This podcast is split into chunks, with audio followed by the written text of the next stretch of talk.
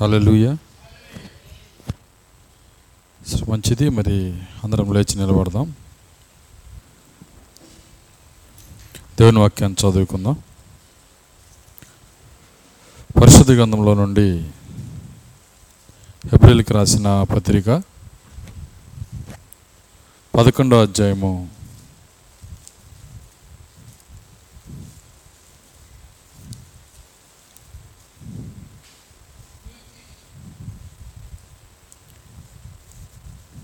ఒకటో వచ్చిన నుంచి మనం చదువుకుందాం. విశ్వాసం అన్నది నిరీక్షించబడి వాటి యొక్క నిజస్వరూపమును అదృశ్యమైనవి ఉన్నవనటుకు రుజువునై ఉన్నది. దానిని బట్టి పెద్దలు సాక్ష్యము పొందిరి. ప్రపంచములు దేవుని వాక్యం వలన నిర్మాణమైనవనియు అందును బట్టి దృశ్యమైనది కనబడి పదార్థములచే నిర్మించబడలేదనియు విశ్వాసం చేత గ్రహించుకొంచున్నాము విశ్వాసం బట్టి హేబేలు కయ్యూని కంటే శ్రేష్టమైన బలి దేవునికి అర్పించను. దేవుడు అతని అర్పణల గురించి సాక్ష్యం ఇచ్చినప్పుడు అతడు ఆ విశ్వాసం బట్టి నీతిమంతుడని సాక్ష్యం పొందాను.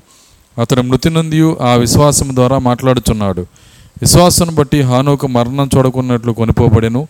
అతడు కొనిపోబడకు మునుపు దేవునికి ఇష్టడై ఉండని సాక్ష్యం పొందాను. కాగా దేవుడు అతన్ని కొనిపోయిన గనక అతడు కనబడలేదు. విశ్వాసం లేకుండా దేవునికి ఇష్టడై ఉండట అసాధ్యము. దేవునతకు వచ్చేవాడు ఆయన ఉన్నాడనియు తను వెతుకు వారికి ఫలం దయచేవాడనియు నమ్మవలను కదా దేవుడు తన వాక్యం దీవించను గాక. ప్రార్థించుకుందాం. స్తోత్రములు స్తోత్రములు స్తోత్రములు ప్రభువ. కృపగల తండ్రి మీ స్తోత్రాలు చెల్లిస్తున్నాం. ప్రభు యొక్క బుధవారం నాయన నీ పాద సన్నిధిలో చేరి ఇంతవరకు నీ ఘనమైన నామమును ప్రార్థనలతో స్థుతులతో పాటలతో గణపరిచి ఆరాధించి ఉండగా ప్రభు వాక్యం మీదకు మేము ఇప్పుడు వచ్చి ఉన్నాము నాయన. లేఖనములు మా కొరకు తెరవండి.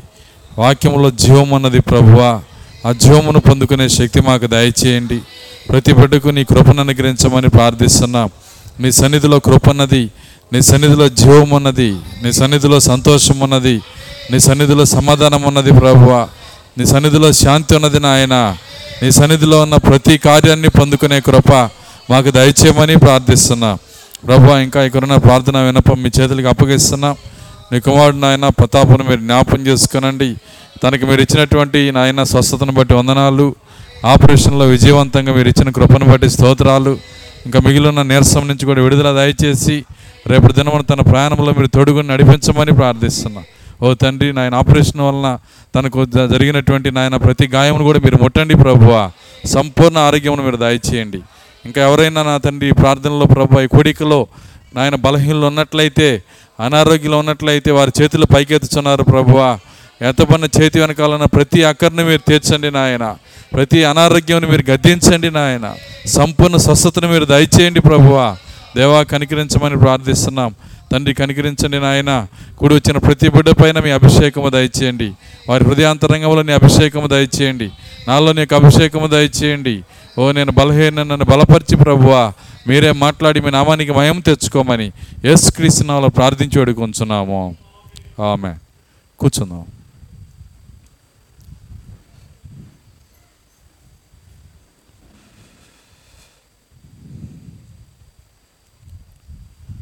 సరే మంచిది. మరి కొద్ది నిమిషాలు మనకు ఆలోచన వాక్యం పైన ఉంచుదాం. మరి గడిచినటువంటి కొన్ని నెలలుగా మరి విశ్వాసంలో ఒక భాగాన్ని మనం చూస్తూ ఉన్నాం. మనం చూస్తున్నటువంటి భాగము మరి విశ్వాసముతో విశ్వాసముతో అనగా ప్రత్యక్షతతో ఈ గడియ యొక్క మరి పోరాటంలో విజయం పొందుట. ప్రత్యక్షతతో ఈ గడి యొక్క పోరాటంలో ఈ గడి యొక్క పోరాటం అంటే అర్థమైందంటే అన్నిటికన్నా అతి గొప్ప పోరాటం. చూడండి ఏడు సంఘకాలాల్లో ఇవన్నీ పోరాటము ఈరోజు జీవిస్తున్న మనకిచ్చాడు దేవుడు. మనకిచ్చాడంటే బాధపడాలా సంతోషపడాలా? సంతోషపడాలా? ఎందుకంటే దేవుడు మనకి ఒక పోరాటం ఇచ్చాడంటే మన పైన విశ్వాసంతోనే ఇచ్చాడు ఆయన. ఏవు పైన విశ్వాసం ఉంచిన దేవుడు మన పైన కూడా విశ్వాసం ఉంచాడు. కాబట్టి మన పైన విశ్వాసంతో ఈ యొక్క పోరాటాన్ని దేవుడు మనకి ఇచ్చాడు మరి అందరికంటే గొప్ప పోరాటాన్ని మనకి ఇచ్చాడంటే అందరికంటే గొప్పగా నువ్వు నిలబడతానే నిలబడతావనే కదా. అది దేవుడు మన పైన పెట్టినటువంటి నమ్మకము విశ్వాసము. కాబట్టి దేవుడు మన పైన పెట్టిన నమ్మకాన్ని నమ్మకంగా దాన్ని మనం తీసుకోవాలి కానీ దేవుడు ఎందుకు నన్ను ఇన్ని పోరాటాల్లో తీసుకువస్తున్నాడు? దేవుడు ఎందుకు నాకు ఇన్ని శ్రమలు పెడుతున్నాడు? ఎప్పుడు అనుకోకూడదు ఆ విధంగా. చూడండి ఒకసారి ఒక మిలిటరీ ఆఫీసరు మరి ఇద్దరు ఆఫీసర్లు మాట్లాడుకుంటా ఉన్నారు. ఒక ఆఫీసర్ ఏమన్నాడంటే మన పైన ఉన్నటువంటి కమాండర్ మన పైన ఉన్న ఆఫీసరు నన్ను ఎప్పుడూ కూడా ఎక్కువ ఎక్కడ పోరాటాలు జరుగుతాయో అక్కడే పోస్టింగ్ వేస్తున్నాడు కాబట్టి ఆయనకి నేనంటే ఇష్టం లేదు కావాలన్నాడు ఆయన. అన్నప్పుడు ఆ ఆఫీసర్ ఏమన్నాడంటే పక్క మరి తోటి ఆఫీసర్ ఏమన్నాడంటే అట్లా ఎందుకు అనుకుంటున్నావు?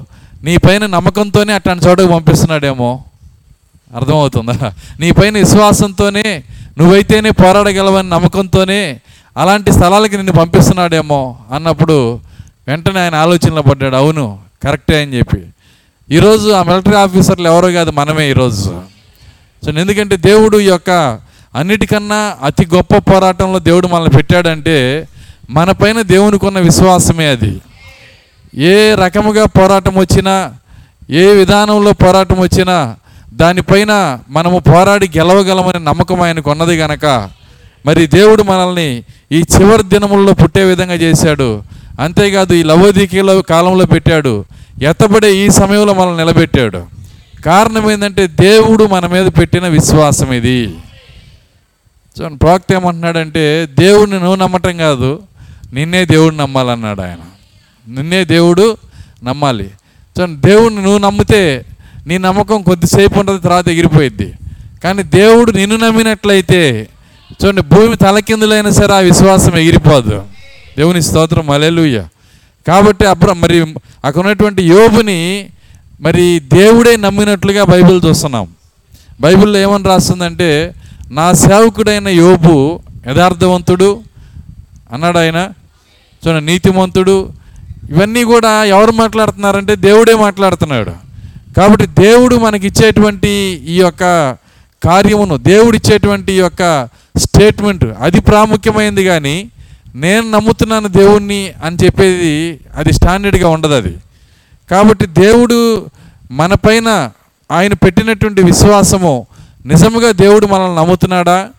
దేవుడు మనల్ని అంగీకరిస్తున్నాడా? మన హృదయాలను ఆయన నమ్మొచ్చా? చూడండి మనల్ని మనం ప్రశ్నించుకోవాలి.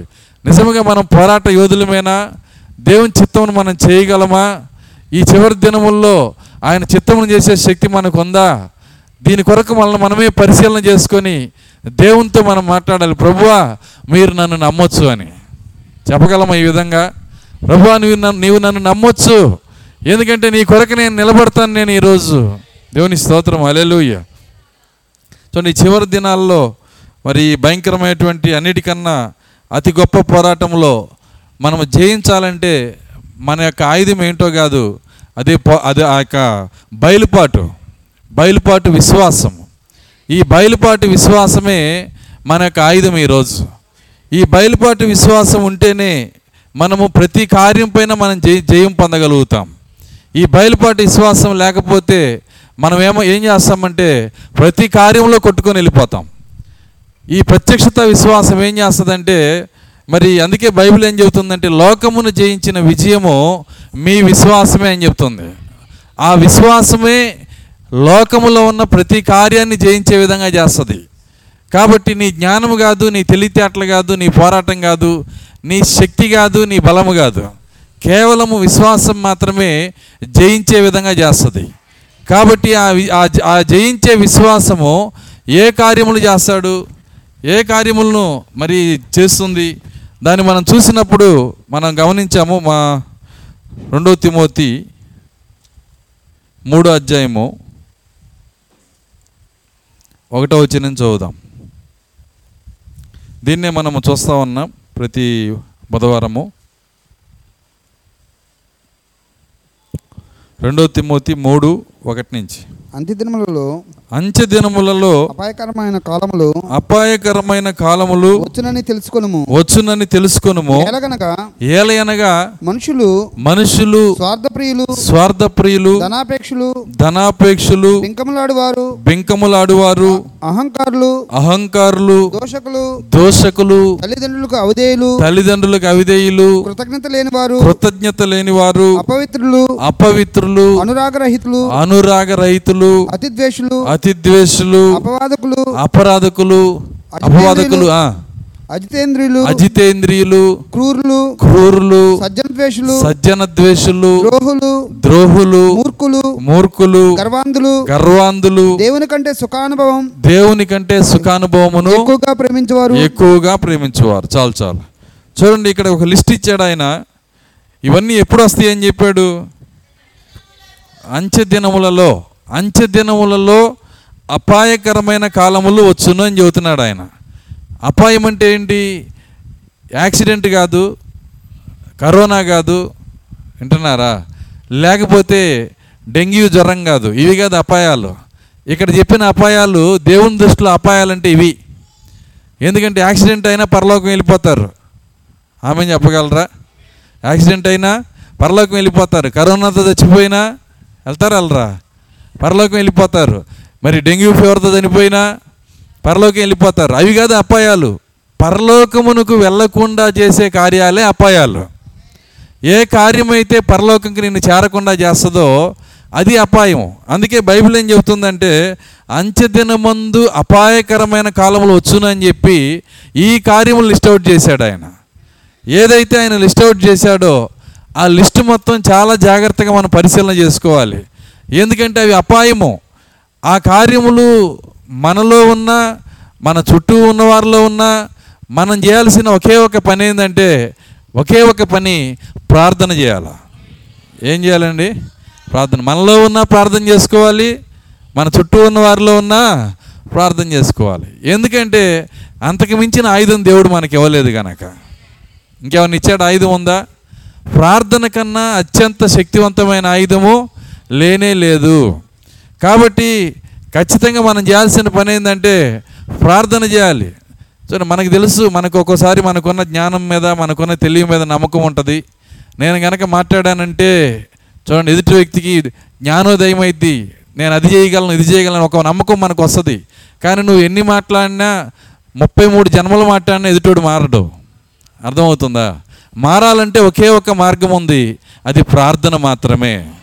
కాబట్టి ప్రార్థన ఏంటంటే అత్యంత శక్తివంతమైన ఆయుధం. చూడండి ఎవరైనా సరే సంఘంలో బలహీనలు ఉన్నప్పుడు ఎవరైనా నీ చుట్టూ ఉన్న వాళ్ళు నీలోనే ఆ బలహీనత ఉంటే నువ్వు చేయాల్సిన పని ఏంటంటే మోకాళ్ళ మీద ఉండి దేవునితో కనుక నువ్వు మాట్లాడగలిగితే పరిస్థితులు చక్కబెట్టే దేవుడు ఆయన.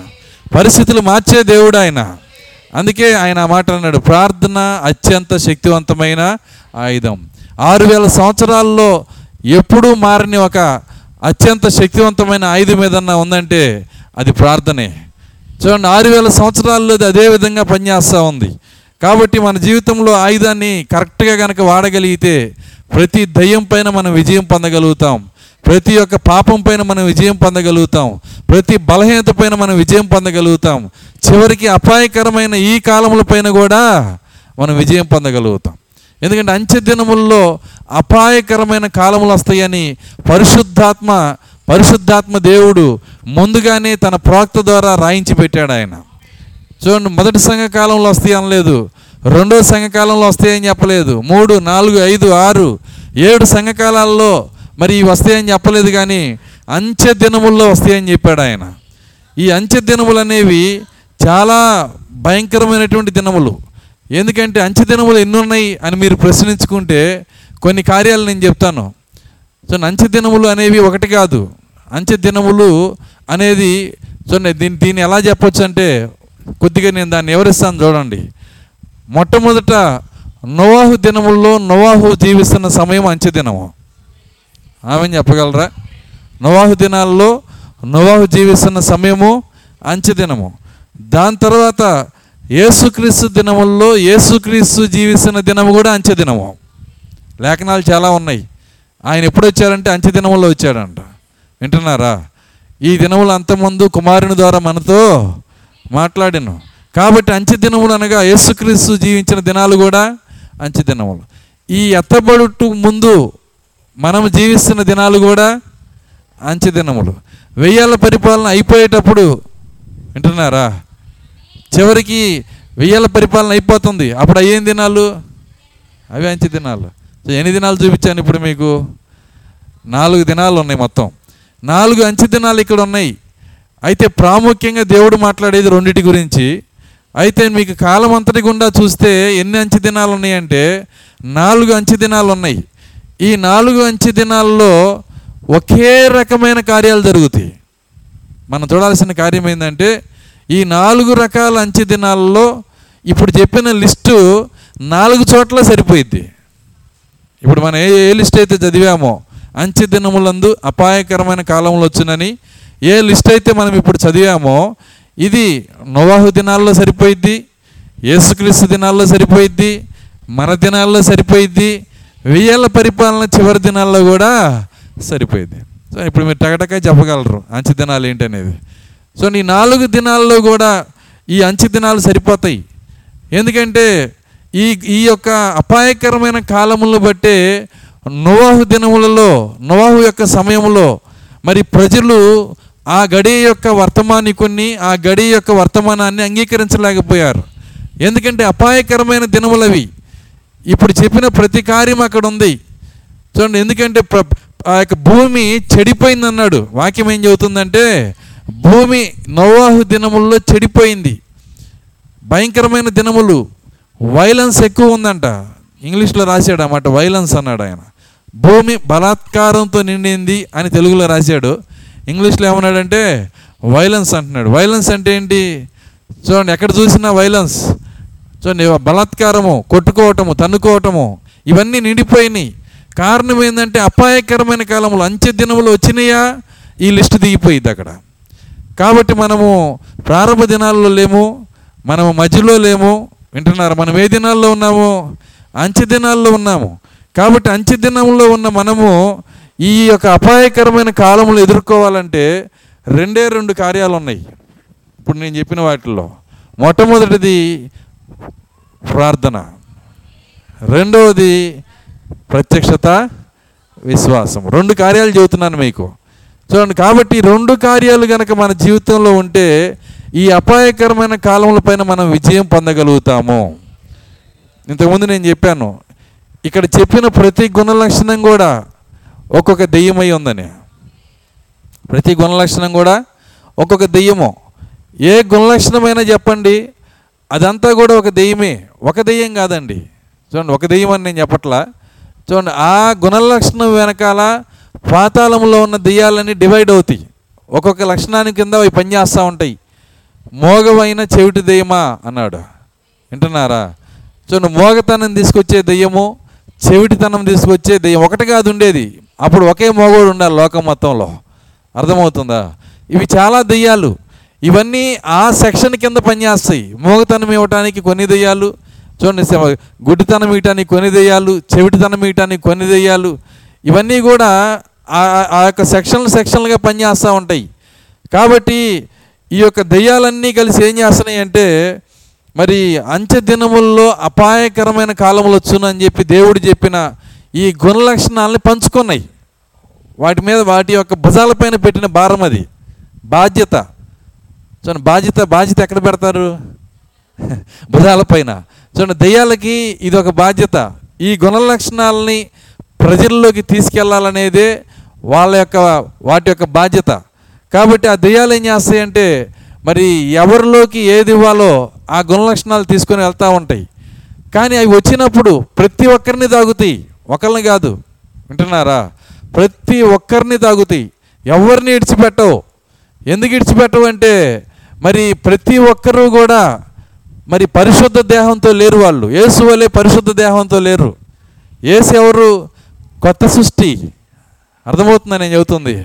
ఏసు ఎవరండి? కొత్త సృష్టి. ఆయన ఆయన శరీరంలో సర్ప సంతానానికి అవకాశం లేకుండా పాత మానవ జీవితంతో సంబంధం లేకుండా వాక్యము ద్వారా పుట్టిన శరీరం గనక ఆయన ప్రతి గుణలక్షణమును జయించగలడు ఆయన. ప్రతి గుణలక్షణమును కూడా జయించగలడు. కాబట్టి యేసు లాంటి శరీరం మంది కాదు. మనం ఎంత పరిశుద్ధాత్మతో నింపబడినా చాలా ప్రవక్త ఒక మాట అంటున్నాడు. ఏమంటున్నాడంటే ఒకళ్ళు వచ్చి అడిగారు అమెరికన్స్కి ఏంటంటే మా వాళ్ళు ముద్దు పెట్టుకునేటప్పుడు వాళ్ళు పెదాలతో ముద్దు పెట్టుకుంటారు ఒక్కొక్కరిని అలా పెట్టుకోవచ్చా అని ప్రవక్తను అడిగారు. ఆయన ఏమన్నాడంటే ఎనభై సంవత్సరాలు వచ్చినా వంద సంవత్సరాలు వచ్చినా నేను ఒప్పుకోను అన్నాడు ఆయన. నువ్వు ఎంత ముసలోడు అయినా అవ్వచ్చు కానీ ఆ విధంగా ముద్దు పెట్టుకోవటానికి నేను ఒప్పుకోను. ఎందుకంటే ఈ శరీరము ఎంత పరిశుద్ధాత్మతో నింపబడిన ఎంతగా ఒక వ్యక్తి దేవునికి దగ్గరగా జీవించిన శరీరము ఇంకా సరికాలేదు. శరీరం ఇంకా సరికాలేదు. కాబట్టి ఈ శరీరము లోపల మరి ఇంకా పాత సర్ప సంతానం యొక్క గుణ లక్షణాలు ఉన్నాయి. ఆ మిక్సింగ్ పీపుల్ మనము. అర్థమవుతుందా? చూడండి సగము సర్పం ఉంది సగము మానవత్వం ఉంది. ఈ సగం సర్పము సగం మానవత్వంతో ఉండింది శరీరం. ఆత్మకి అలా సగం సగం ఉండవు. వింటున్నారు? ఉంటే దేవుని ఆత్మ ఉంటుంది లేకపోతే చూడండి రెండు రెండు అది సగం దేవుని ఆత్మ సగం దయ్యపాత్మ ఉండదు మనుషుల్లో. అలా ఉండదు. ఉంటే గోధుమ ఇత్తనం లేకపోతే గొరుగు ఇత్తనం అయితే శరీరం అలా కాదు. శరీరం ఏమైపోయిందంటే కరప్ట్ అయిపోయింది. శరీరం ఏమైపోయిందంటే మరి సర్పం యొక్క గుణ లక్షణాలతో కలిసిపోయింది. కాబట్టి ఎంత పెద్ద పాస్టర్ అయినా ఎంత పెద్ద సేవకుడైనా ఎంత పెద్ద పరిశుద్ధుడైనా పరిశుద్ధురాలైనా వాళ్ళలో అప్పుడప్పుడు సర్పం మేలుకుంటానే ఉంటుంది. ఆమె చెప్పగలరా? అప్పుడు అది మేలుకున్నప్పుడు గుర్తుపట్టే ఆత్మ మన లోపల ఉండాలి. ఓ ఇది నాలో పనిచేస్తుంది పోనీ ఎవరిలో అయినా మేలుకుంటుంది అనుకో వెంటనే మనం గుర్తుపట్టాలి. గుర్తుపెట్టినప్పుడు ఏం చేయాలి? చెప్పింది మర్చిపోయారు అమ్మటే. ఏం చేయాలి మనము? ఓ కేవలం ఒకే ఒక కార్యం ఉంది. మనం కేవలం ప్రార్థన చేయాలి? ప్రార్థన చేస్తే అత్యంత శక్తివంతమైన ఆయుధాన్ని మనం వాడితే మిగిలిందంతా ఆయన చూసుకుంటాడు? దేవుని స్తోత్రం అలెలుయ్య కాబట్టి ఎవరి కోసమే కాదు ముందు మన కోసమే మనం మనల్ని పరిశీలన చేసుకోవాలి. ఈ ఈ యొక్క అంచెల దినములందు అపాయకరమైన ఈ కాలములు ఈ గుణ లక్షణాలు ఈ యొక్క చెప్పబడినటువంటి లిస్టు ఏదైనా మనలో ఉంటే పట్టుకునే పక్షిరాజు చూపు మనం కలిగి ఉండాలి. ఏదైనా మనలో ఉంటే దాన్ని పట్టుకొని దాన్ని చంపి దాన్ని మనలోంచి తీసివేసే ఆ పక్షిరాజు చూపు మనం కలిగి ఉంటేనే అప్పుడే మనము ఆ యొక్క అంచె దినములలో చెప్పబడినటువంటి ఆ లిస్టుని మనం జయించగలుగుతాం. దాన్ని పట్టుకునే శక్తి కనుక మన లోపల లేకపోతే ఒక నిమిషం. దాన్ని చూసే శక్తి మన లోపల లేకపోతే మనం ఎంత మాత్రం కూడా మరి దాన్ని జయించలేం. ముందు దాన్ని చూడగలగాలి. దాన్ని గ్రహించాలి. లేదు నేను ఇంతే అన్నాం అనుకోండి. అర్థమవుతుందా? నేను చిన్నప్పటి నుంచి ఇంతేనండి. ఆ ఇంతే. అట్లాగే ఉండు. నరకంలోకి వెళ్ళినా కూడా నేను ఇంతే అంటావు ఇక. ఇక చేసేది ఏం లేదు. ఏదైనా మార్చుకునేది ఉంటే ఎక్కడ మార్చుకోవాలి? ఈరోజే మార్చుకోవాలి. చూడండి దాన్ని మార్చుకునే శక్తి మార్చుకునే చూపు మార్చుకునే అభిషేకము ఈరోజు దేవుడు మనకి ఇస్తున్నాడు. మార్చుకునే అభిషేకం దేవుడు మనకి ఇస్తున్నాడు కాబట్టి ఆ యొక్క అభిషేకము కింద మనల్ని మనం సరి చేసుకోవాలి. దేవుని స్తోత్రం అలెల్లుయ్య ఒకరోజు వస్తుంది. ఆ రోజు ఎలా ఉంటుందంటే ఎత్తబోట అయిపోయిన రోజు. వింటున్నారా? ఏందండి? ఎత్తబోట అయిపోయిన రోజు. తెల్లారితేనే ఏదో చిరాగ్గా ఉంటుంది. ఏదో పోయినట్టు ఉంటుంది. ఎత్తబోట అయిపోయినాక ఉండే వాళ్ళ గురించి చెప్తున్నాను నేను. చూడండి ఆ యొక్క ఆ సమయంలో మరి నువ్వు చర్చికి వస్తావు ప్రార్థన చేసుకుంటావు ఆదివారం ఆరాధనలు జరుగుతాయి అన్నీ బాగానే ఉంటాయి కానీ ఏదో పోయినట్టు ఉంటుంది. అంతేకాదు నిన్ను నీవు సరి చేసుకోవాలని నీకు ఆశ ఉన్నా నీకు సహాయం చేసే ఆత్మ ఉండదు అక్కడ. సహాయం అంటే ఏంటి? సో ఇది ఇది కొద్దిగా అర్థం చేసుకోవాలి ఈ కార్యాన్ని. సహాయం అంటే ఏంటి? ఇక్కడ ఏసావుని చూడండి. ఏసావు మరి ఆయన ఏం చేశాడు? తాను ఒక కూర కోసం నిత్యత్వాన్ని అమ్మేశాడు. సరే మనం చూసాం గుంటూరులో రెండు పిడకల కోసం. గుర్తుందా? రెండు పిడకల కోసం ప ఆ యొక్క దేవుడిని పక్కన పెట్టేశారు. సో ఏదో ఒక కార్యం కోసం దేవుని పక్కన పెట్టి నెట్టేస్తుంటారు. సో ఏసావు కూడా కూర కోసం నెట్టేశాడు. అయితే కూర కోసం దేవుణ్ణి అమ్మేసినాక దాని తర్వాత జీవితాంతం కన్నీళ్ళు విడిచి ప్రార్థన చేశాడంట. చేశాడా? సో ఇక్కడే ఉంది అది చదవండి దాన్ని ఎబ్రి.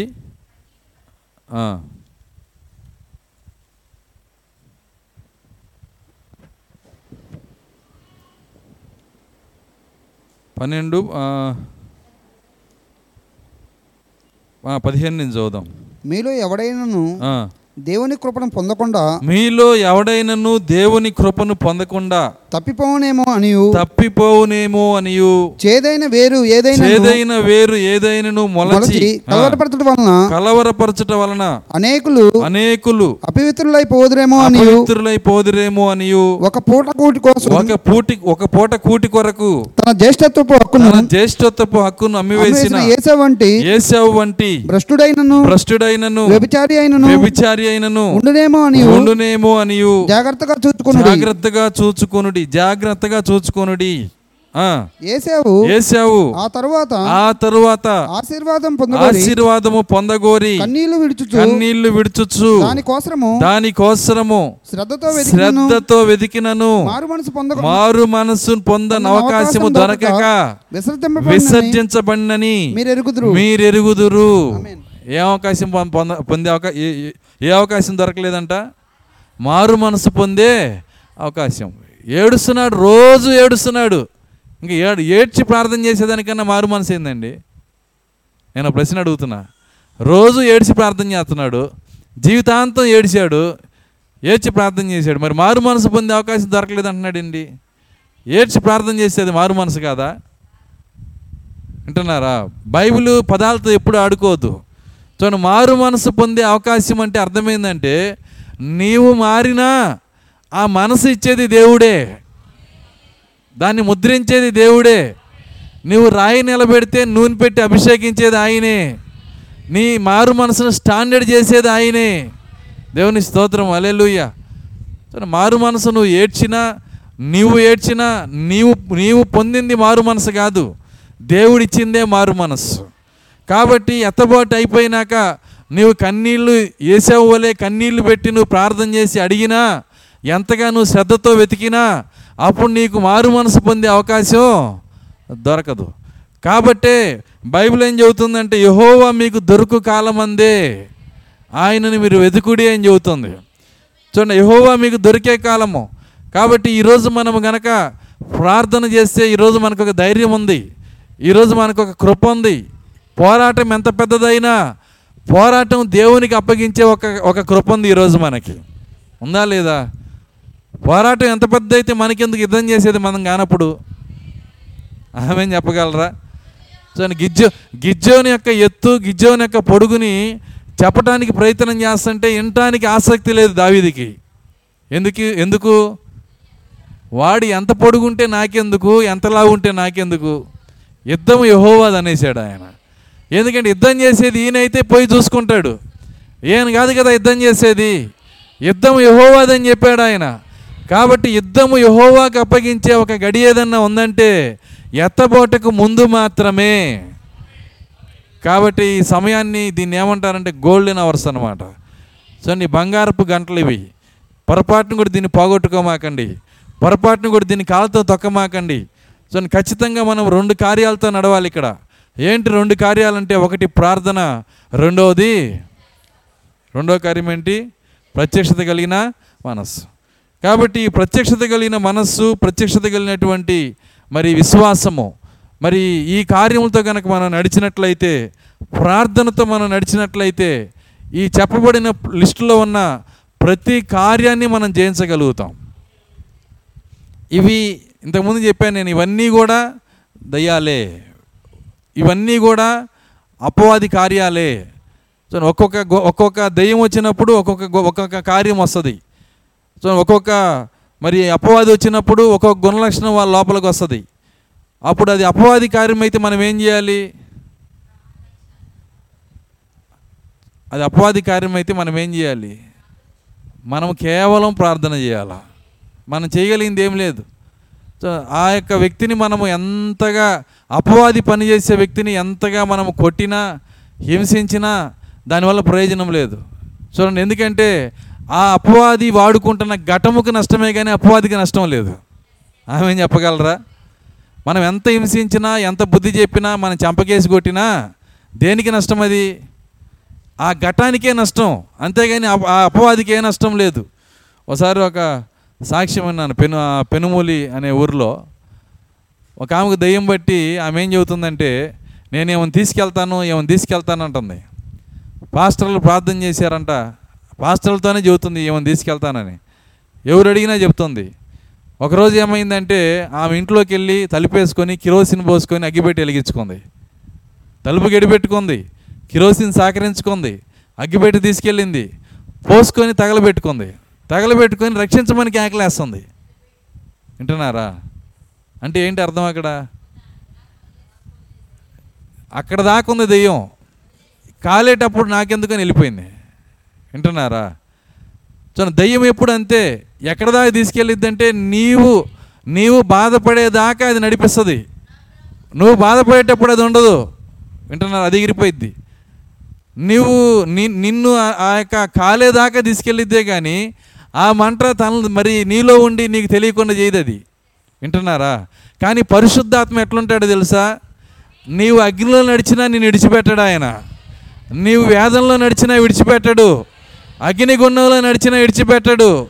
దేవుని స్తోత్రం అలేలుయ్యా చూడండి ఒక ఆమెని మరి క్రీస్తు సాక్షిగా ఉన్నందుకు వాక్య సాక్షిగా ఉన్నందుకు చరిత్రలో జరిగిన కార్యము.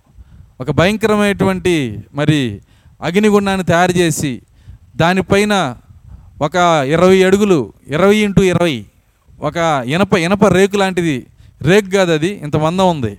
ఇంత మందం ఉన్న ఇనప ఇనప ముక్కను పెట్టి ఇరవై ఇరవై అడుగులు వెడల్పు ఇరవై అడుగులు పొడగు పొడవు. పెట్టి దాని కింద మంటలు పెట్టారు. పెట్టినప్పుడు ఎంతగా వేడి చేశారంటే ఈ పైన రేకు కూడా బల్బులాగా వెలుగుతుంది. వింటున్నారా? భయంకరమైన వేడి. ఈమెను ఏం చేశారంటే మళ్ళీ వాళ్ళ కక్ష తీరక పైన ఏం చేశారంటే బాగా సలసల కాగుతున్న నూనె మరి నూనె డబ్బాలు ఏలగట్టి దాంట్లో చుక్కలు చుక్కలు చుక్కలు దారిలాగా పడేటి పెట్టారంట.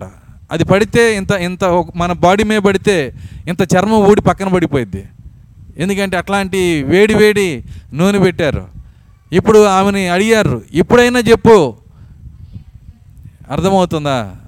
ఇప్పుడైనా చెప్పు. ఈ యొక్క మీ యొక్క సిద్ధాంతాన్ని వదులుకుంటావా? వాక్యమే సత్యం అనే దాన్ని వదులుకుంటావా? మా సిద్ధాంతాలు అంగీకరిస్తావా? అడిగారు వాళ్ళు. ఆమె చెప్పింది ప్రాణం పైన నేను ఎంత మాత్రం కూడా అంగీకరించను. ఒక మాట చెప్పు మరియా మధ్యవర్తి అని చెప్పు. వింటున్నారా? నేను చెప్పనుంది. ఏం చేశారో తెలుసా?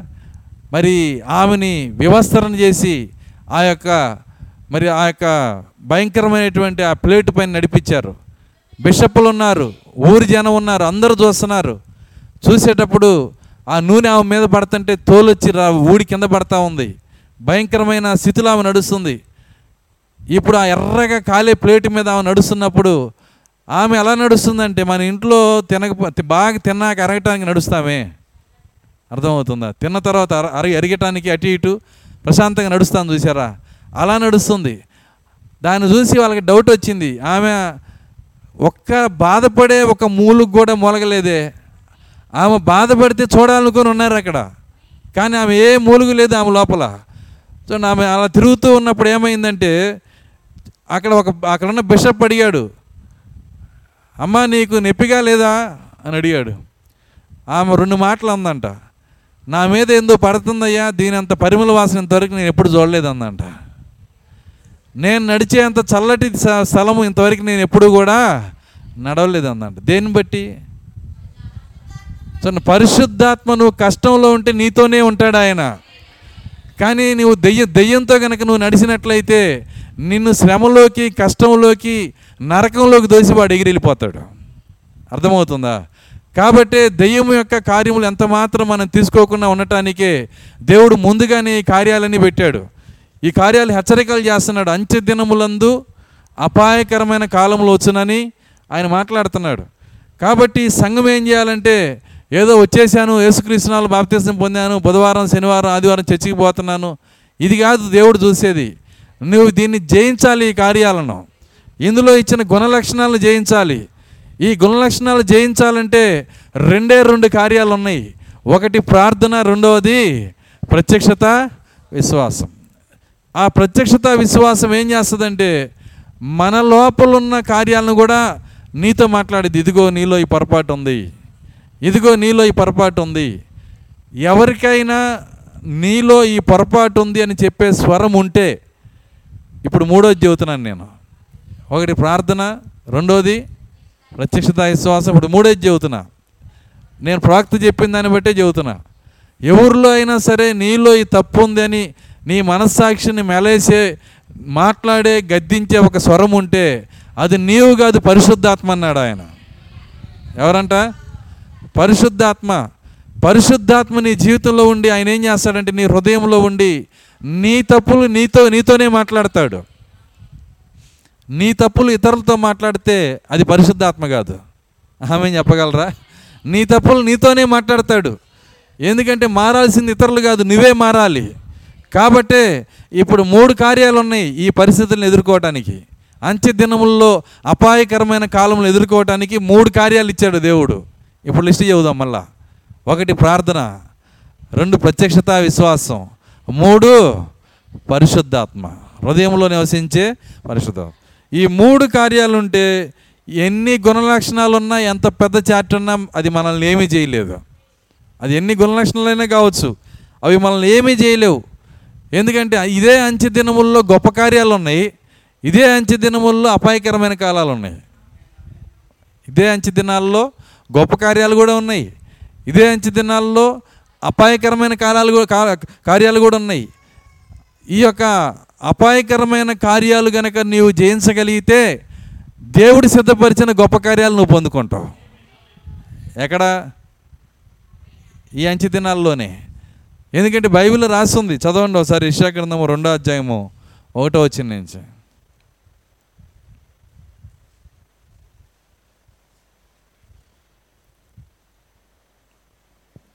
యోధాను గుర్చియు ఎరుషులేమను గుర్చియు యోధాను గూర్చియు ఎరుసలేమును గూర్చియు. ఆమోజు కుమారుడైన యషయాకు దర్శనం వలన కలిగిన దేవోక్తి. ఆ, అంత్యదినములలో అంచె దినములలో పర్వతముల పైన పర్వతముల పైన యహోవా మందిర పర్వతము యహోవా మందిర పర్వతము పర్వత శిఖరమున స్థిరపరచబడి పర్వత శిఖరమున స్థిరపరచబడి కొండల కంటే ఎత్తుగా ఎత్తబడును. కొండల కంటే ఎత్తుగా ఎత్తబడును. ఎత్తబడును ఆ. ప్రవాహం వచ్చినట్టు ప్రవాహం వచ్చినట్లు సమస్త అన్యజనులు సమస్త అన్యజనులు దానిలోనికి వచ్చెదరు. దానిలోనికి వచ్చేదరు ఆ కాలమున ఆ. సియోనుల నుండి సియోన్లో నుండి ధర్మశాస్త్రము ధర్మశాస్త్రము ఎరుషులేములో నుండి ఎరుసలేములో నుండి యహోవా వాక్కు యెహోవా వాక్కు బయలువెళ్ళును. బయలుదేరును. బయలువెళ్ళును. ఆ. జనములు అంచె ఎవరు వెళ్తున్నారు ఆ దేవాలయంలోకి? అంచె దినముల్లోనే ఎవరు వెళ్తున్నారు? అన్యజనులు యూదులు కాదు.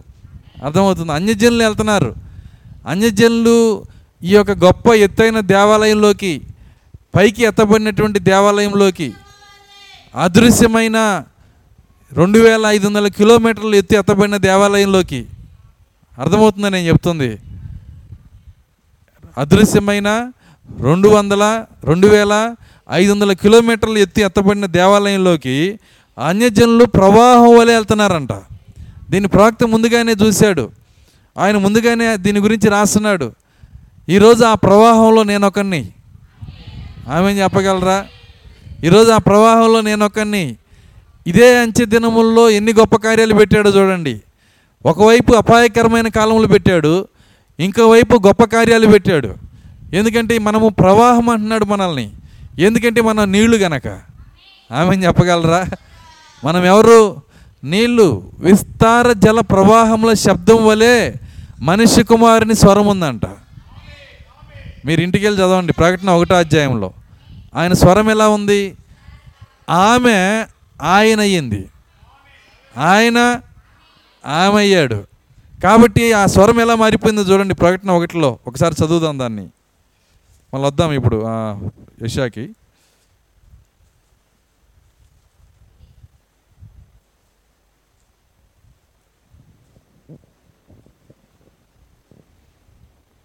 ఒకటి ఆయన కంఠస్వరము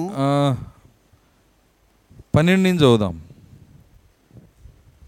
ఇది వినగా ఇది వినగా నాతో మాట్లాడుచున్న నాతో మాట్లాడుచున్న స్వరము ఏమిటో అని స్వరము ఏమిటో అని చూడ తిరిగి తిని చూడ తిరిగి తిని తిరుగగా తిరుగగా ఏడు సువర్ణ దీపస్తంభములను ఏడు సువర్ణ దీపస్తంభములను ఆ దీపస్తంభముల మధ్యను ఆ దీపస్తంభముల మధ్యను మనిషి కుమారుని పోలిన మనుష్య కుమారుని పోలిన ఒకరిని చూచి తిని ఒకని చూచితిని ఆయన ఆ, తన పాదముల మట్టునకు ఆయన తన పాదముల మట్టుకును దిగుచున్న వస్త్రము ధరించుకొని ఎందుకంటే మనిషి కుమారుని పోలిన అంటున్నాడు. మనిషి కుమారుడు ఎవరో యోహానికి తెలుసు. మూడున్నర సంవత్సరాలు ఆయనతో తిని ఆయనతో తిరిగి ఆయనతో నిద్రపోయినోడు. వింటున్నారా? కానీ ఇక్కడ పోలిన అంటున్నాడు. అంటే ఏంటంటే ఈయన కొద్దిగా డిఫరెంట్గా ఉన్నాడు. దీనికే ప్రవక్త తన వర్తమానంలో ఏమంటున్నాడంటే ఇక్కడ మరి ఫిమేల్కి సంబంధించిన పదం వాడారంట. ఫెమినియన్ వర్డ్ అర్థమవుతుందా? స్త్రీకి సంబంధించిన పదము ఈ యొక్క మనిషి కుమారుని గురించి వాడేటప్పుడు వాడారంట. ఎందుకంటే ప్రవక్త లోతుకెళ్ళి పదాలలోంచి కూడా మాట్లాడతాడు ఆయన. ఆయన అంటున్నాడు ఇక్కడ ఇక్కడ ఉన్న ఈ మనిషి కుమారుడు ఎవరంటే ఆయన ఆమె అయ్యింది. ఆమె అయ్యాడు. ఆమె చూడండి ఆయన ఆమె అయ్యింది. ఆమయ్యాడు చూడండి ఇక్కడ ఏమంటున్నాడంటే ఆయన తన పదముల మట్టుకు దిగుచున్న వస్త్రము ధరించుకొని రొమ్మునకు బంగారు దట్టి కట్టుకొని ఉండెను. ఆయన తలయు తల వెంట్రుకలు తెల్లని ఒన్నిని పోలినవై హిమమంత ధవలముగా ఉండెను. ఆయన నేత్రములు అగ్ని జ్వాలల వలె ఉండెను. ఆయన పాదములు కొలిమిలో పుటం వేయబడిన మెరుగుచున్న అపరంజితో సమానమై ఉండెను. ఆయన కంఠస్వరము విస్తార జల ప్రవాహముల ధ్వని వలె ఉండెను. ఆయన కంఠస్వరం ఏమైపోయిందంటే విస్తార జల ప్రవాహముల ధ్వనిగా మారిపోయిందంట. ఎందుకంటే ఆయన ఎవరు? ఇక్కడ చూడండి. ఆయన ఎవరు? పిరమిడ్. ఈ పిరమిడ్ కొండల కంటే ఎత్తుగా ఎత్తబడింది. అర్థమవుతుందా? దీన్ని నిలబెడితే రెండు వేల ఐదు వందల రెండు వేల ఐదు వందల కిలోమీటర్లు ఎత్తు ఉంటుంది. ఇక్కడ ఆయన ఆయన యొక్క ఈ- ఈ పిరమిడ్ పైన ఆయన నివాసం ఉంటా ఉన్నాడు. ఇది ఆయనే ఒక పరిపూర్ణ మానవుని స్వరూపం. ఆయనలోకి అన్య వధువు ఎలా వెళ్ళిందో ఏషియా మాట్లాడుతున్నాడు. ఇప్పుడు ఇందాక మీరు చదివింది మర్చిపోకూడదు. ప్రవాహము వలె అన్యజనులు ఆయనలోకి వెళ్తున్నారంట. ఆ పర్వతంలోకి వెళ్తున్నారు. వెళ్తుంది ప్రవాహము వెళ్తుంది నీళ్ళు. కాబట్టి ఇప్పుడు ఆయన ఆమె ఒకటైపోయినప్పుడు ఆయన స్వరం ఏమైపోయింది? విస్తార జల ప్రవాహముల వలె మారిపోయింది. దేవుని స్తోత్రం అలెలుయ్య కాబట్టి నేను ఆయనలో ఒక భాగమై ఉన్నాను. ఆయన నేను ఒకటై ఉన్నాము. నది అది సాక్ష్యము. ఈ గడియ ఆయన ఆయన ఆయన సంపాదించాలనుకున్న సాక్ష్యం అదే. ఆయన పొందాలనుకున్న కార్యం ఇదే. ఎందుకంటే యేసుక్రీస్తుకి భూమి మీద ఉన్న దేనిపైన ఇంట్రెస్ట్ లేదు. అర్థమవుతుందా నేను చెప్తుంది? భూమిపైన ఉన్న దేనిపైన ఆయనకి ఇంట్రెస్ట్ లేదు. ఆయన భూమిపైన ఉన్న ఏ దేశం పైన ఇంట్రెస్ట్ లేదు. భూమిపైన ఉన్న ఏ చర్చి పైన ఇంట్రెస్ట్ లేదు. ఏ డినామినేషన్ పైన ఇంట్రెస్ట్ లేదు. ఆయనకి ఇంట్రెస్ట్ ఉంది ఎక్కడంటే ఆయన వధువులో మాత్రమే. ఆ వధువు కోసమే పరలోకాన్ని విడిచిపెట్టి వచ్చాడు ఆయన. ఆ వధువు కోసమే ఒక మాట అంటున్నాడు. నక్కలకు బొరియలు ఉన్నాయి కానీ ఆకాశ పక్షులు గూళ్ళు ఉన్నాయి కానీ చూడండి మనిషి కుమారుడికి తలవాల్చుకునే స్థలం లేదు. ఎందుకు ఎందుకు బాగొట్టుకున్నావు? ఈ లోకంలో శ్రీమంతుడు అంటూ ఉంటే ఆయనే. బైబిల్ ఏం చెబుతుందంటే శ్రీమంతుడైన దేవుడని. మరి అలాంటి శ్రీమంతుడు ఎందుకు ఇంత దరిద్రుడిగా మారాడు? మన నిమిత్తము. ఏమని చెబుతుంది బైబిల్? మన నిమిత్తము మన నిమిత్తం అవటం ఏంటి? అవును మన కోసమే. ఎందుకంటే మనలో ఆయనకి ఆసక్తి ఉంది. తల ఎక్కడా వాల్చడు. ఒక వధువులో మాత్రమే. విశ్రాంతి ఎక్కడా తీసుకోడు? ఆయన వధువులో మాత్రమే. కాబట్టి చివరి దినాల్లో ప్రవాహం వలె ఈ యొక్క ఈ అంచె దినముల్లో ఆయన ఆయన ఏ రూపంలో ఉన్నాడో ఆ పిరమిడ్లోనికి ఆ మా పరిపూర్ణ మానవుని స్వరూపంలోనికి కొండల కంటే ఎత్తైన పర్వతంలోనికి ఈ యొక్క అన్యజనులు ప్రవాహం వలె వెళ్తున్నారంట. చూడండి ఆ ప్రవాహం వలె వెళ్ళి ఆయన ఏమై ఉన్నాడో ఆమె కూడా అదే అయిపోయింది. ఆయన కూడా ఆమె అయిపోయాడు. అందుకే ఆయన వాయిస్ మారిపోయింది. భూమి మీద ఉన్నప్పుడు మాట్లాడిన వాయిస్ గుర్తుపెడితే ఈయన యేసుక్రీస్తు అని చెప్పేసేవాడు యోహాను. కానీ వాయిస్ మారిపోయింది. వాయిస్ ఏమైపోయింది? అందరి స్వరము ఆయన స్వరం అయిపోయింది సో అందరు కలిసి మాట్లాడేది ఆయన మాట. ఆయన వాక్యవధు అందరూ కలిసి మాట్లాడేది ఆయన మాట. ఆయన వాక్యవధు అందరూ కలిసి చూసేది ఆయన ఆయన చూపు. ఆయన వాక్యవధు అందరూ కలిసి నడిచేది ఆయన నడక. ఎందుకంటే ఆయన ఆమె ఒకటైపోయారు అక్కడ. సో ఇప్పుడు ఇప్పుడు వద్దాం. అంచె దినాల్లో జరిగే ఏషియాకి వద్దాం. చదవండి. ఆ కాలమున సియోనులో నుండి ఆ కాలమున సియోన్లో నుండి ధర్మశాస్త్రము ధర్మశాస్త్రము ఎరుషులేములో నుండి ఎరుసలేములో నుండి యెహోవా వాక్కు యెహోవా వాక్కు బయలువెళ్ళును. బయలు విల్లును ఎక్కడి నుంచి బయలుదేరుతాయంట? సియోన్లో నుండి ఎరుసలేంలో నుండి. వింటున్నారా? ధర్మశాస్త్రం అయిపోయిందా ఉందా? అదేందండి? ధర్మశాస్త్రం కొట్టేయటానికే కదా యేసుక్రీస్తు వచ్చింది. మళ్ళీ అన్యజనులు అందులోకి వెళ్తే ఎందులోకి? అన్యజనులు పర్వతంలోకి వెళ్తే అక్కడ ఏం బయలుదేరి వస్తుంది అక్కడి నుంచి? అసలు ఇదేంటి? ధర్మశాస్త్రం అప్పుడు రావటం ఏంటి? ఈ ప్రశ్న మీకే వదిలిపెట్టను తర్వాత నేను క్లియర్ చేస్తాను. అర్థమవుతుందా? ఎందుకంటే ఒక ప్రశ్న రావాలి మొట్టమొదటి చదివేటప్పుడు. ధర్మశాస్త్రం ఎప్పుడో అయిపోతే దాన్ని పౌలు గారు దాని సెలువులోనే ఆయన చించేశాడని చెప్తుంటే ఎత్తబాటు కూడా అయిపోతున్న ఈ టైంలో ఎత్తబాటు జరుగుతున్న ఈ టైంలో అన్యజనులకి ధర్మశాస్త్రం ఇటువేంటి ఏంటి? ధర్మశాస్త్రం సియోన్లో నుంచి రావటం ఏంటి? ఎరుసలేంలో నుంచి రావటం ఏంటి? ఏం జరుగుతుంది అక్కడ? చదవండి తర్వాత జనములు.